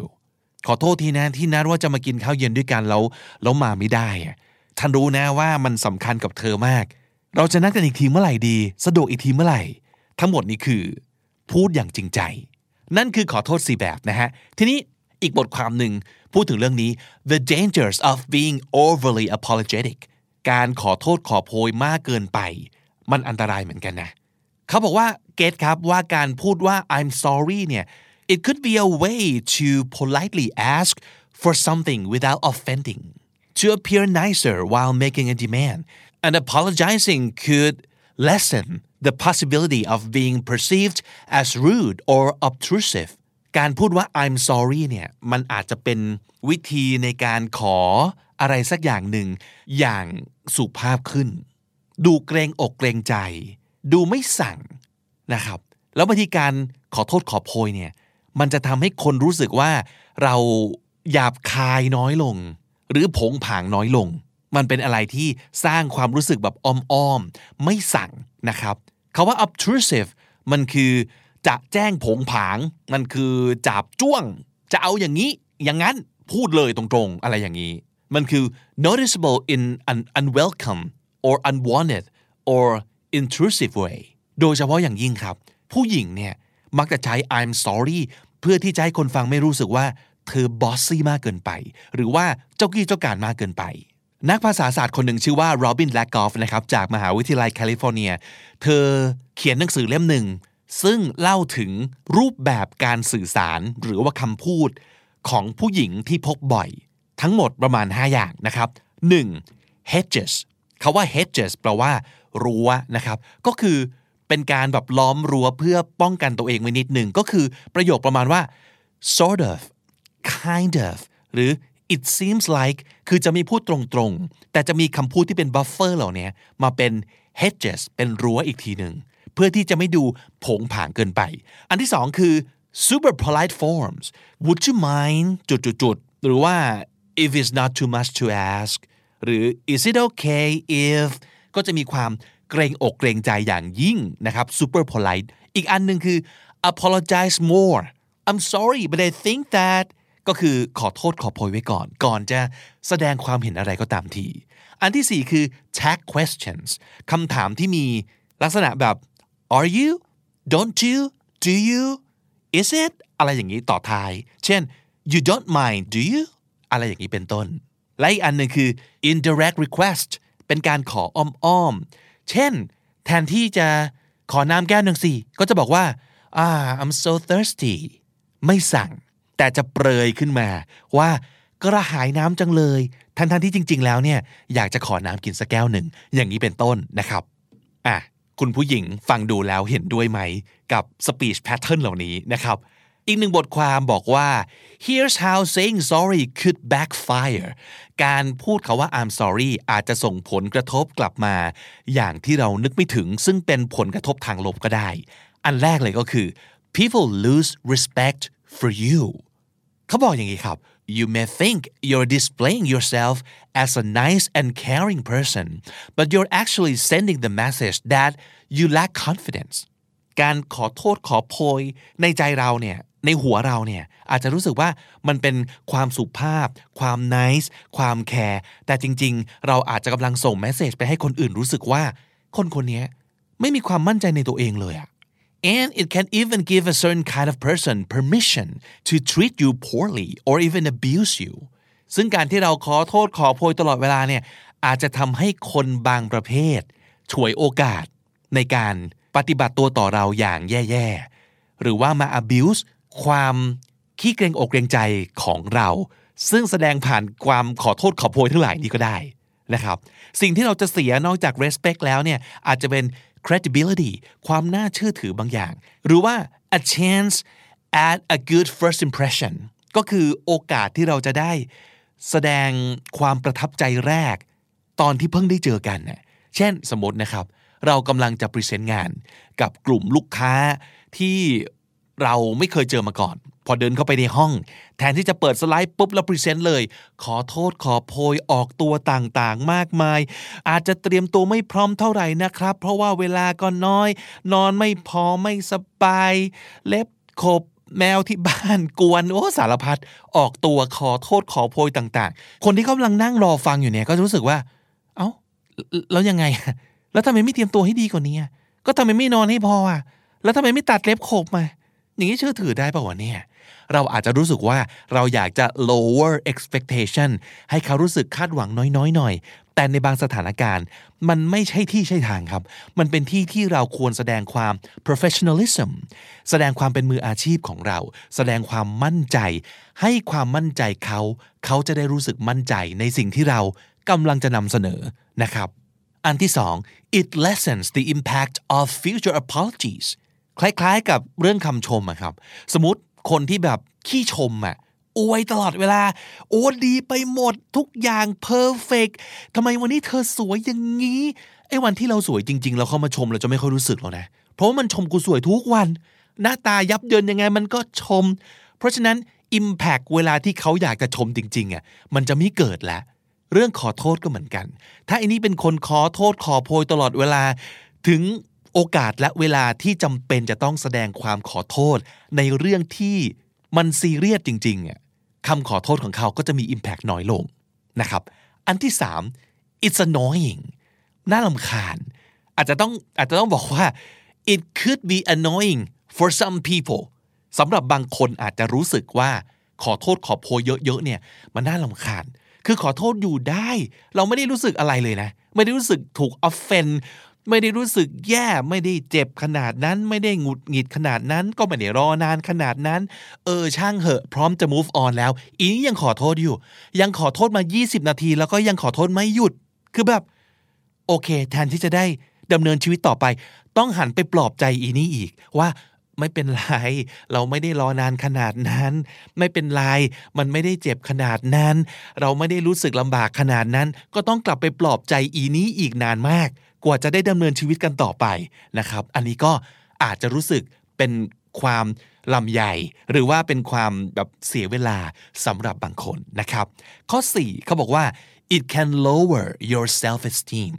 นี่คือสิ่งที่มันจะย้อนกลับไปบอกคุณ เช่น ถ้าเกิดเราขอโทษ ขอโทษ ขอโทษตลอดเวลา มันจะเป็นการส่ง message กลับมาที่ตัวเราเองนี่แหละว่า มึงผิดอีกแล้วนะ มึงแย่อีกแล้วนะ มึงทำคนอื่นเดือดร้อนอีกแล้วนะ คนอื่นเขาลำบากเห็นไหม แล้วพูดอย่างนี้ย้ำๆตลอดเวลากับตัวเองทุกวันเนี่ย มันจะกลายเป็นอย่างนั้นจริง ๆ นะ self esteem เราก็จะเริ่มตกลงไปเรื่อยๆนะครับ เพราะฉะนั้นเรารู้แล้วว่า ขอโทษเยอะเกินไปเก่งเกินไปมันอาจจะไม่ดี เพราะอะไรบ้าง แล้วทีนี้เราสามารถจะพูดคำว่าอะไร แทนคำว่า I'm sorry ได้บ้างล่ะ ผมชอบคำแนะนำอันนี้มากเขาบอกว่า flip the script flip ก็คือกลับนะครับ script คือสิ่งที่เราเขียนเตรียมไว้ สคริปที่อยู่ในหัวเรา มันคือคาว่า I'm sorry เราต้องตั้งใจที่จะไม่พูดมัน แล้วเปลี่ยนมันเป็นคำอื่น วิธีเนี้ยมันได้ผลก็จริง แต่ว่ามันจะไม่ง่าย แรก ๆ จะรู้สึกฝืนนิดนึงครับ คือเราต้องต้องฝืนทับต้องตั้งใจทำหมายความว่าต้อง intentionally make the change เราต้องทำด้วยเจตนาที่เราอยากจะเปลี่ยนน่ะแต่ถ้าเกิดเราฝืนไปสักนิดนึง ทำทำไปมันจะกลายเป็นธรรมชาตินะครับ มันคือการปรับสคริปต์อย่างที่บอกสมมติสถานการณ์คือ เพื่อนเจอคำผิดนะครับใน report ของเรา แล้วเขามาบอกเรา แทนที่จะขอโทษขอโพย ลองพูดว่าอ๋อ thank you for catching that โหขอบคุณนะโหเธอตาไวมากเลย แทนที่จะบอกว่า ขอโทษนะ ขอโทษนะ เปลี่ยนขอโทษเป็นขอบคุณนะครับ แล้วก็พูดชมเขากลับไปก็ได้ อย่างในกรณีนี้นะครับ หรือว่าสมมติเป็นห้องที่คนเยอะๆแน่นๆ แล้วมีคนกำลังจะพยายามเดินผ่านออกไป แล้วเราก็เอ้า เรากำลังเกะกะเขาอยู่ ก็ไม่ต้องหันไปขอโทษขอโพยสุดตัวลงกราบใด ๆ แค่พูดว่าอ๋อ here let me get out of your way มาครับมาครับเดี๋ยวผมเปิดทางให้ เห็นไหมกรณีนี้เนี่ยเราต้องเห็นว่าเราไม่ได้ตั้งใจจะเกะกะเขานะ ก็ไม่ต้องขอโทษ แค่บอกว่าเราจะทำอะไรให้ เราจะช่วยเขาได้ยังไง เท่านั้นเองจบนะครับ อีกวิธีหนึ่งที่สำคัญมากคือ get comfortable with saying no ต้องเรียนรู้ในการพูดปฏิเสธให้เป็น และรู้สึกโอเคกับมัน เช่น oh I can't make it maybe next time okay อ๋อไปไม่ได้อะเอาไว้โอกาสหน้าแล้วกันนะ หรือ oh I wish I knew sooner I've already made plans อ๋อน่าจะได้รู้ก่อนหน้านี้นะ นี่เรามีนัดแล้วอะ หรือ I think we should see other people ฉันว่าเราควรจะเลิกกันแล้วก็ไปคบกับคนอื่นได้แล้วนะ You're a great friend but I don't see us as a couple เธอเป็นเพื่อนที่ดีนะ แต่ฉันรู้สึกว่าเราไม่น่าจะเป็นแฟนกันได้ ทุกประโยคที่พูดมาเอาจริง ๆ ถ้าเราไม่ตั้งใจที่จะยับยั้งตัวเองเอาไว้เนี่ย เราจะเผลอเติม I'm sorry ได้หมดเลยเนาะ แบบโดยธรรมชาติเลยอะอย่างที่บอกครับ เพราะว่าส่วนหนึ่งเราคิดว่ามันเป็นความผิดของเรา หรืออย่างน้อยเราจะคิดว่าเรากำลังเฮิร์ตเขาอยู่ และการพูด I'm sorry เนี่ยจะทำให้ทุกฝ่ายรู้สึกดีขึ้น แต่ประเด็นคือ มันไม่ต้องใช้คำว่า I'm sorry ก็ได้ ไม่ต้องขอโทษขอโพยก็ได้นะครับ คุณผู้ฟังล่ะครับ ฟังมาถึงตรงนี้แล้ว เห็นด้วยกับบทความเหล่านี้ไหม คิดว่ายังไงครับ ขอโทษเอาไว้ก่อนเถอะไม่เห็นเสียหายเลย หรือ เออจริง เราควรจะหัดพูด I'm sorry ให้น้อยลงกว่านี้ comment กันได้นะครับ ฝากทิ้งท้ายครับว่า ถ้าเกิดใครอยากฟังเรื่องอย่างนี้อีก ย้อนกลับไปฟังได้ในตอนเก่าๆ ที่น่าจะเกี่ยว 3 ตอนนี้นะครับ episode 2 3 7 นะครับ คุณไม่จำเป็นต้องขอโทษขอโพยกับเรื่องเหล่านี้ทั้งสิ้น episode 2 3 6 อะไรบ้างที่เราไม่ต้องรู้สึกผิดกับมันก็ได้ วงเล็บหรือรู้สึกได้ แต่ไม่ต้องมาก และ 250 นะครับ ไม่ต้องเกรงใจมากก็ได้ อยากทำอะไรทำเลย อันนี้เป็นเรื่องที่ว่าด้วยเรื่องการดีลกับเพื่อนที่ขี้เกรงใจมากแล้วก็ขอโทษขอโพยไม่หยุดหย่อนนะครับ ฝากคำถามได้เสมอนะครับ ในช่องคอมเมนต์ ถ้าคุณฟังทาง YouTube หรือว่าทวิตมาก็ได้แล้วก็ใส่แฮชแท็กคำนี้ดี หรือแฮชแท็กคำถามนี้ดีได้เลยนะครับสับสำนวนในวันนี้ครับ อันแรกเลย overly apologetic overly มากเกินไป apologetic ขอโทษขอโพย overly apologetic ก็คือ ขอโทษขอโพย มากล้นจนเกินไปครับ assertive คำนี้คือกล้ายืนยันแล้วก็มั่นใจถึงสิ่งที่เราคิดและต้องการ assertive และ obtrusive คำนี้ก็คือ จะแจ้งผงผาง obtrusive วันก่อนครับคุณผู้ฟังครับ ผมเอาหนังสือเล่มหนึ่งนะครับ ที่อ่านเจอแล้วก็ถูกใจมาเล่าให้ฟังจำได้ไหม มันเป็นเรื่องที่เกี่ยวกับเรื่องที่แบกไว้ เธอจะวางก็ได้นะนะครับที่เป็นปกสีชมพูแล้วมีเด็กผู้หญิงกับแรคคูนอยู่ที่หน้าปกนั้นนะครับดูเหมือนจะเป็นหนังสือแบบสำหรับเด็กๆเนาะแต่จริง ๆ ไม่ใช่เลย มันเป็นคอนเทนต์ที่ค่อนข้างเหมาะกับคนอย่างเราๆเนี่ยคนที่กำลังเจอความดุร้ายของชีวิตเจอความหนักหนาของชีวิต แต่ความหนักหนาของชีวิตบางครั้งมันเกิดจากการที่เราสรรหาของมาแบกเอาไว้เอง โดยที่จริงๆ ไม่ต้องแบกก็ได้นะครับ มันก็เลยจะพูดถึงเรื่องราวต่างๆ ที่เราดันไปแบกไว้ แล้วทำให้ชีวิตหนักนะครับ มีเรื่องหนึ่งซึ่งผมคิดว่าทุกคนต้องมีแน่เลยนะครับ แต่ว่าเราเราจะเลือกหยิบมันขึ้นมาวางหนักไว้บนบาทหรือเปล่า ก็แล้วแต่แต่ละคน นั่นก็คือเรื่องข้อเสียนะครับ ทุกคนย่อมมีข้อเสีย ข้อเสียของเราเนี่ยมันรบกวนใจคุณมากน้อยแค่ไหนครับ บางคนเนี่ยรู้นะว่ามีข้อเสียแล้วก็พยายามจะแก้ไขมันนะครับ ก็โอเค แต่บางคนเนี่ยมีข้อเสียที่บางครั้งเราจัดการมันไม่ได้ แล้วก็ไม่แน่ใจด้วยว่าชีวิตเนี้ยจะเลิกนิสัยเสียแบบนี้ได้หรือเปล่า แล้วก็เลยรู้สึกว่าสิ่งเนี้ยมันทำให้เป็นภาระกับชีวิต มันเป็นปมบางอย่าง มันเป็นอุปสรรคบางอย่าง ในการทำงานในความสัมพันธ์ก็ตามที แล้วเราก็รู้สึกว่าเราหนักชีวิตเราหนัก เพราะข้อเสียเหล่านี้ ในหนังสือเล่มนี้เขาแนะนำวิธีคิดอย่างหนึ่ง ซึ่งน่าสนใจเขาบอกว่า ข้อเสียที่คุณมีเนี่ยจริง ๆ มันดีกับตัวคุณยังไงบ้าง ลองคิดดูสิ นั่นก็แปลว่าอะไร นั่นก็แปลว่า ข้อเสียบางอย่างเนี่ยมันไม่จำเป็นที่จะต้องแก้หรือกำจัดก็ได้ ถ้าเรารู้จัก treat มันให้เป็นมิตรมากกว่าเป็นศัตรู เขายกตัวอย่างเรื่องหนึ่งที่เราเคยพูดถึงในรายการด้วย คือเรื่องของความ sensitivity อะเรื่องของความเป็นคน sensitive บางคนคิดว่านี่คือข้อเสีย แล้วก็ถูกชี้หน้า ด่าประนาม แซะจากเพื่อนๆ และคนรอบตัวว่าทำไม sensitive อย่างนี้ทำไมร้องไห้ง่ายจังทำไมทำตัวดราม่าลำไยต่างๆ เขาก็เลยมีความรู้สึกว่าความ sensitive ของเขาเนี่ยโคตรจะเป็นข้อเสียโคตรจะเป็นสิ่งที่ถ่วงชีวิตเขามากมายเหลือเกิน แต่เขาบอกว่าลองคิดอย่างนี้สิว่าความ sensitive ซึ่งหลายๆ คนอาจจะบอกมันคือ over sensitive มันก็เป็นข้อดีได้นะสำหรับชีวิตคุณ มันทำให้คุณละเมียดละไมพิถีพิถันกับ ความสัมพันธ์กับอารมณ์มากขึ้นนะครับคุณจะมองเห็นหรือรู้สึกในสิ่งที่คนอื่นมองไม่เห็นหรือไม่รู้สึกอะมันก็มีข้อดีของมันแหละ ทั้งทั้งที่มันถูกแปะป้ายว่าเป็นนิสัยเสีย แต่ก็อยู่ที่ตัวคุณจะเชื่อป้ายนั้นหรือเปล่า ที่บางทีถูกแปะด้วยคนอื่น ไม่ได้โดนแปะด้วยตัวเองนะครับ ทีนี้มันทำให้ผมคิดต่อว่า เออเนาะแล้วนิสัยเสียอะไรอีกบ้างนะของคนเราที่มันสามารถจะหาวิธีคิดแบบนี้ได้ เหมือนกับ ความเซนซิทีฟเนี่ยก็เลยคิดออกมาได้ประมาณ 4 อย่าง ซึ่งผมว่ามันเป็นนิสัยเสียแบบสากลละโลกมากเลยที่หลาย ๆ คนเนี่ยน่าจะเป็นหรือว่าเคยโดนหาว่าต้องแก้แล้วนะนิสัยแบบนี้หนึ่งขี้เกียจสองไม่สร้างสรรค์ไร้จินตนาการนะครับสามเป็นคนไม่อดทนเอาซะเลย ใจร้อนเกินไป และสี่ไม่รู้จักยืดหยุ่น เคร่งเครียดเกินไป มีฟิกไมเซ็ต เออ มีใครบ้างเคยถูกกล่าวหาโดย 4 อย่างนี้ มาดูเททีลานไหมครับว่า หรือจริง ๆ แล้วนิสัยเสียเราเนี่ยมันมีข้อดีแล้วมันเป็นสิ่งที่สามารถดีกับตัวคุณได้เหมือนกัน คุณแค่อาจจะยังไม่เห็น อันแรกเลย ขี้เกียจ you're too lazy หลายๆคนนึกยังไงนึกไม่ออกว่าขี้เกียจมีข้อดีด้วยหรอ เออ อาจจะเป็นแบบก็สบายดี ในขณะที่คนอื่นแบบตรากตรำนู่นนี่นั่นเราสบาย เพราะเราขี้เกียจก็ก็อาจจะใช่นะครับ แต่เป็นสิ่งที่คุณจะยอมรับกับตัวคุณเองไหมว่าเออขี้เกียจมันทำให้เราสบายดีเนาะแต่ถ้าสมมุติเกิดรับไม่ได้นะครับ ลองคิดอย่างนี้ไหมมันมีคำกล่าวหนึ่งเขาบอกว่า laziness is the mother of invention ความขี้เกียจนั้นเป็นมารดา แห่งประดิษฐกรรมทั้งหลายทั้งปวงในโลกนี้ ก็แปลว่าอะไร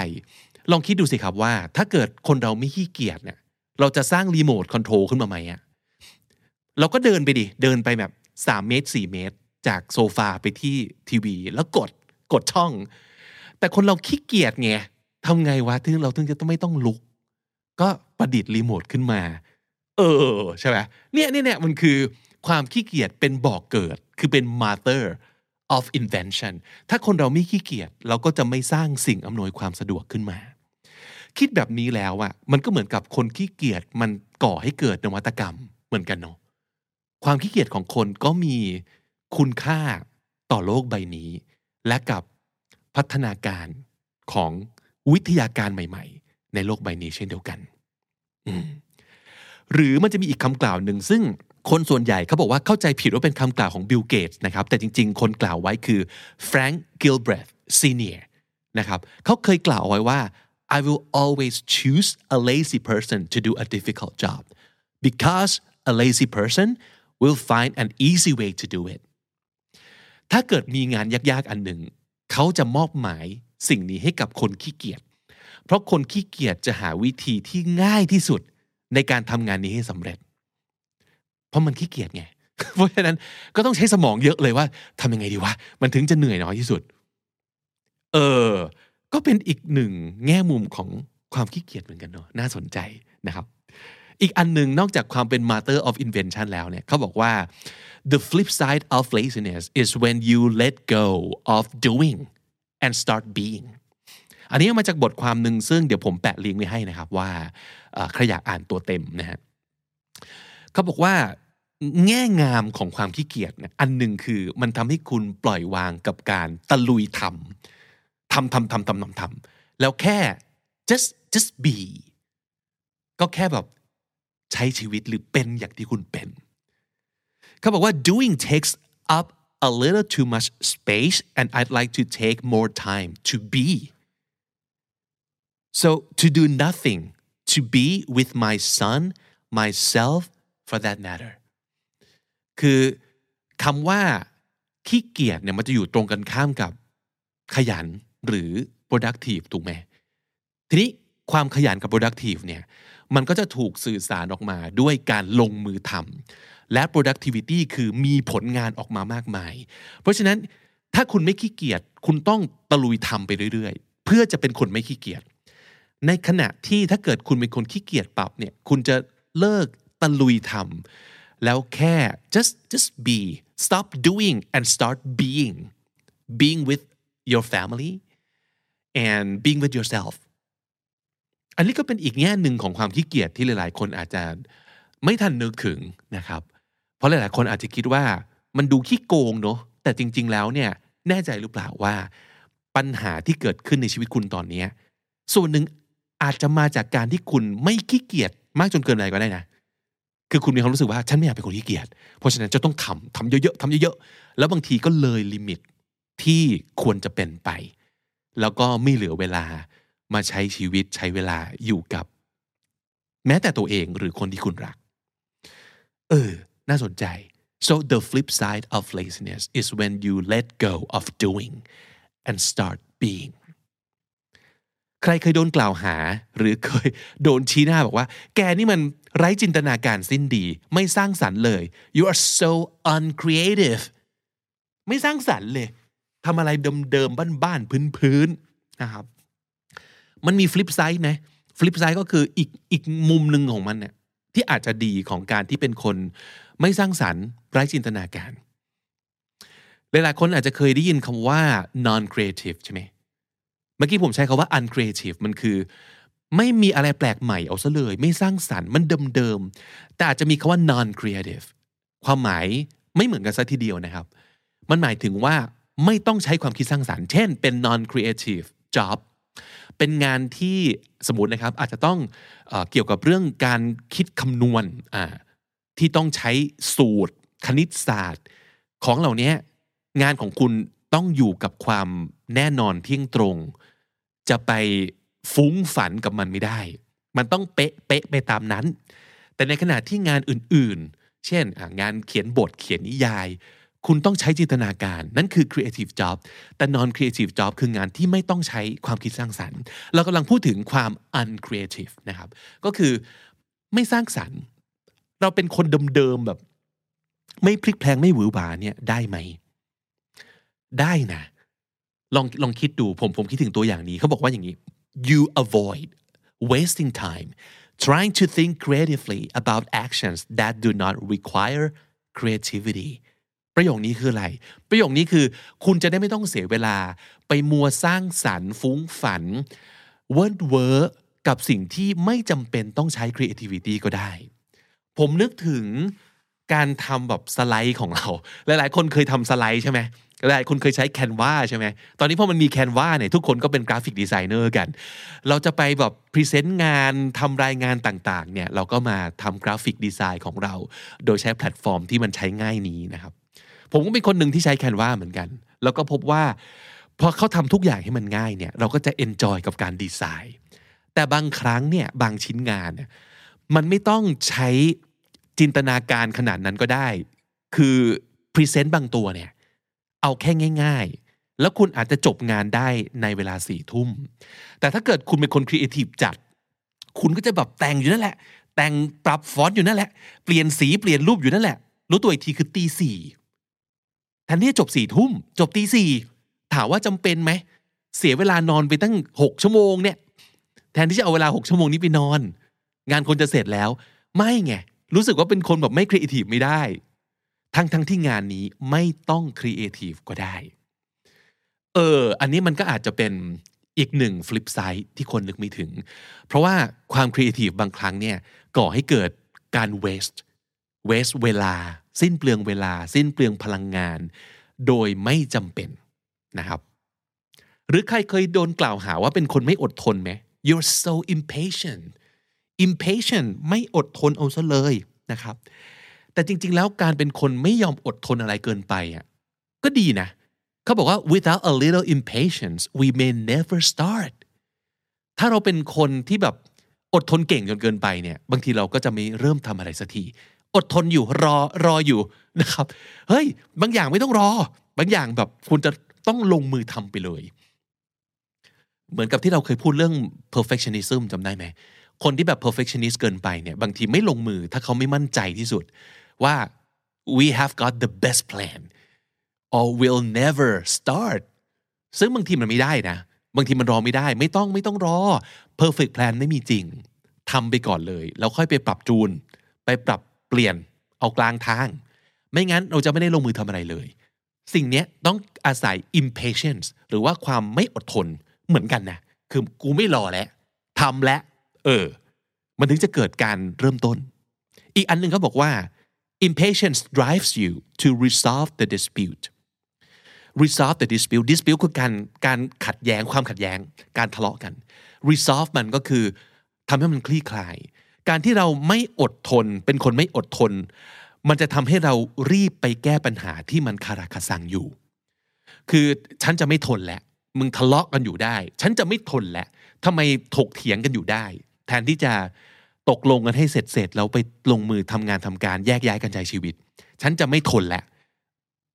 การ impatience ในที่นี้กลับกลายเป็นเรื่องดี เพราะไม่งั้นเนี่ยเราก็จะอยู่กับเรื่อง ที่มันคาราคาซังแบบนี้ต่อไปอย่างอดทน ซึ่งทนทำไม ไม่ต้องทนก็ได้ ใช่ไหมครับ อีกอันนึงเขาบอกว่า impatience is coded information information คือข้อมูลข่าวสารต่างๆ coded ก็คือถูกเข้ารหัสบางอย่างเอาไว้ แปลว่าอะไร coded information คือ your impatience may be trying to tell you something การที่เรารู้สึก impatient ในบางครั้งมันคือ การที่เรารู้สึกร้อนใจ ลุกลี้ลุกลน หรือว่าลนกับอะไรสักอย่างหนึ่งนั่งไม่ติดกับอะไรสักอย่างหนึ่งมันอาจจะบอกอะไรเราสักอย่างหนึ่งนะครับ เช่นเวลาเราขับรถออกจากบ้านมา แล้วเรารู้สึกว่าโอ้สายแล้วไม่ทันแล้ว นี่ไงมันกำลังบอกคุณว่า คุณก็ควรออกจากบ้านเร็วกว่านี้ คุณกินข้าวนานเกินไป แต่งตัวนานเกินไป มัวแต่อาบน้ำไปฟังพอดแคสต์ไป ตื่นสายเกินไป ไม่คุณต้องตื่นเร็วกว่านี้ จะได้ออกจากบ้านเร็วกว่านี้ คุณถึงจะได้ไม่ต้องรู้สึก impatient ตอนที่คุณขับรถไปทำงาน อ่า มันบอกอะไรเราบางอย่างอยู่นะ อีกอันหนึ่งเขาบอกว่า impatience teaches us patience การที่เราเป็นคนไม่อดทนนั่นแหละ ที่จะสอนให้เราเข้าใจความอดทน เขาบอกว่า it's very easy to be patient with someone that doesn't taste our patience มันเป็นสิ่งที่ง่ายมากที่เราจะรู้จักอดทนกับคนที่เขาไม่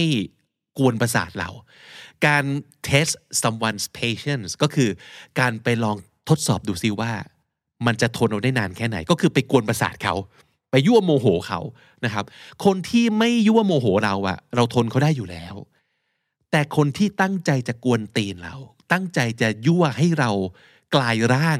เป็นเดอะฮัลกนั่นแหละ คือคนที่จะสอนเราเรื่องความอดทนอย่างแท้จริงนะครับ เมื่อไหร่ก็ตามที่คุณรู้สึก impatient กับใครสักคนขึ้นมา นั่นแหละ มันกำลังสอนเราว่า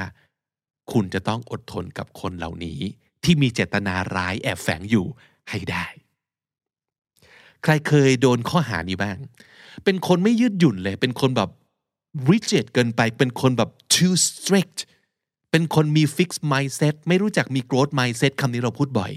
fixed mindset คือการคิดว่าอะไรอะไรมันก็ไม่ต้องเปลี่ยนแปลงมันต้องเป็นแบบนี้แหละ growth mindset คือทุกสิ่งทุกอย่างเปลี่ยนแปลงปรับปรุงให้มันดีขึ้นได้ เปลี่ยนแปลงไปได้ ไม่จำเป็นต้องอยู่เดิมๆนะครับซึ่งเราก็คิดว่าคนที่ flexible คนที่ adaptable คนที่มี growth mindset คือดี แต่บางทีเนี่ย การที่เราเป็นคน fix mindset เนี่ย มันแย่ขนาดนั้นเลยเหรอ อันนี้ได้ไอเดียมาจาก episode หนึ่งของ Are You OK Podcast ของพี่ดุจดาว เขาบอกว่าผิดไหมที่ไม่มี growth mindset แบบที่องค์กรเรียกร้อง ผมทิ้งลิงก์ไว้ใน description นะครับ ลองตามไปฟังกันได้ เปิดมุมมองเปิดหูเปิดตามากเลย คือจริง ๆ แล้วการที่เราเป็นคน strict เกินไป หรือเราไม่ยอมยืดหยุ่น คือเราไม่ flexible หรือว่าการที่เรามี fixed mindset ไว้เนี่ยก็มีข้อดีในบางบริบท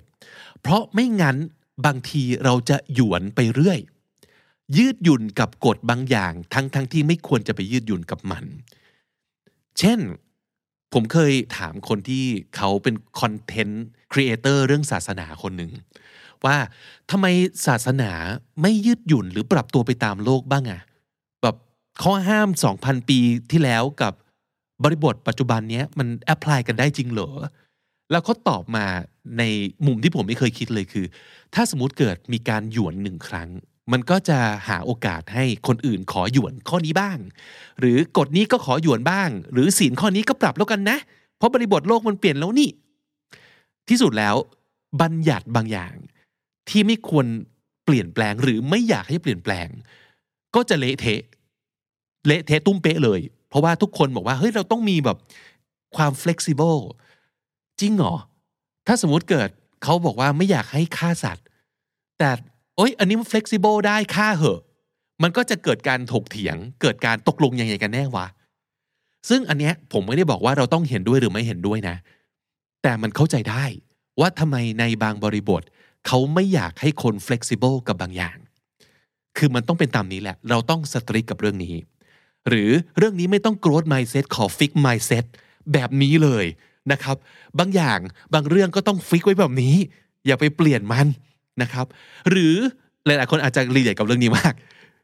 การแบบลดน้ำหนักออกกำลังกาย การดูแลอาหารอย่างเงี้ย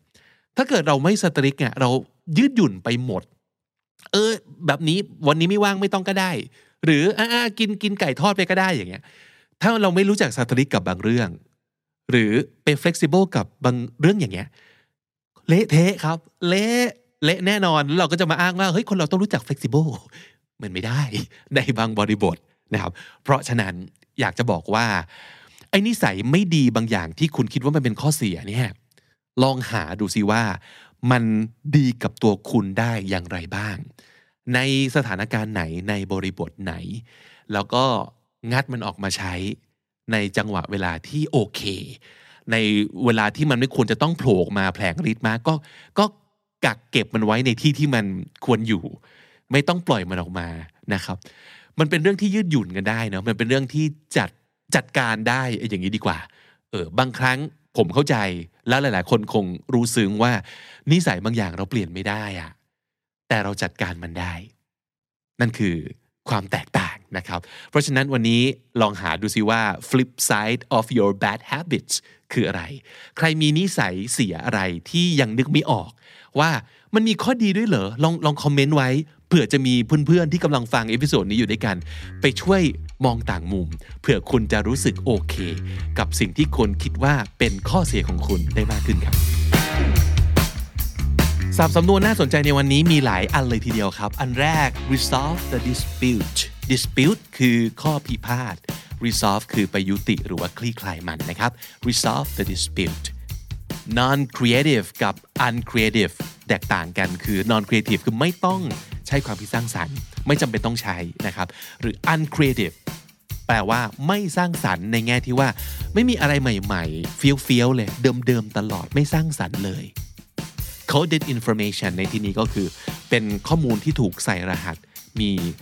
บางอย่างแฝงไว้นั่นเอง coded information test someone's patience คือไปยั่วโมโห ไปลองดูซิว่ามันจะอดทนได้นานแค่ไหนนะครับนั่นคือการ test someone's patience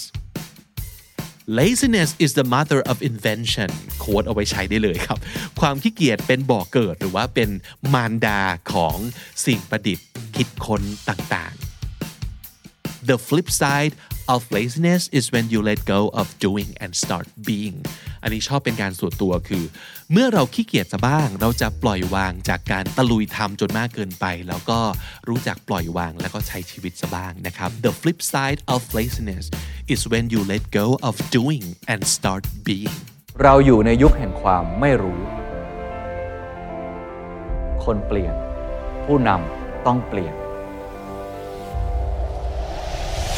The Invisible Leader ผู้นำล่องหน คู่มือผู้นำและนักธุรกิจแห่งศตวรรษ 21 โดยผมเคนนักครินวณิกิจไพบูลย์นี่คือหนังสือที่เป็นเหมือนบทสรุปการพัฒนาความเป็นผู้นำจากผู้นำตัวจริงเสียงจริง หลายร้อยชีวิตของประเทศไทย ที่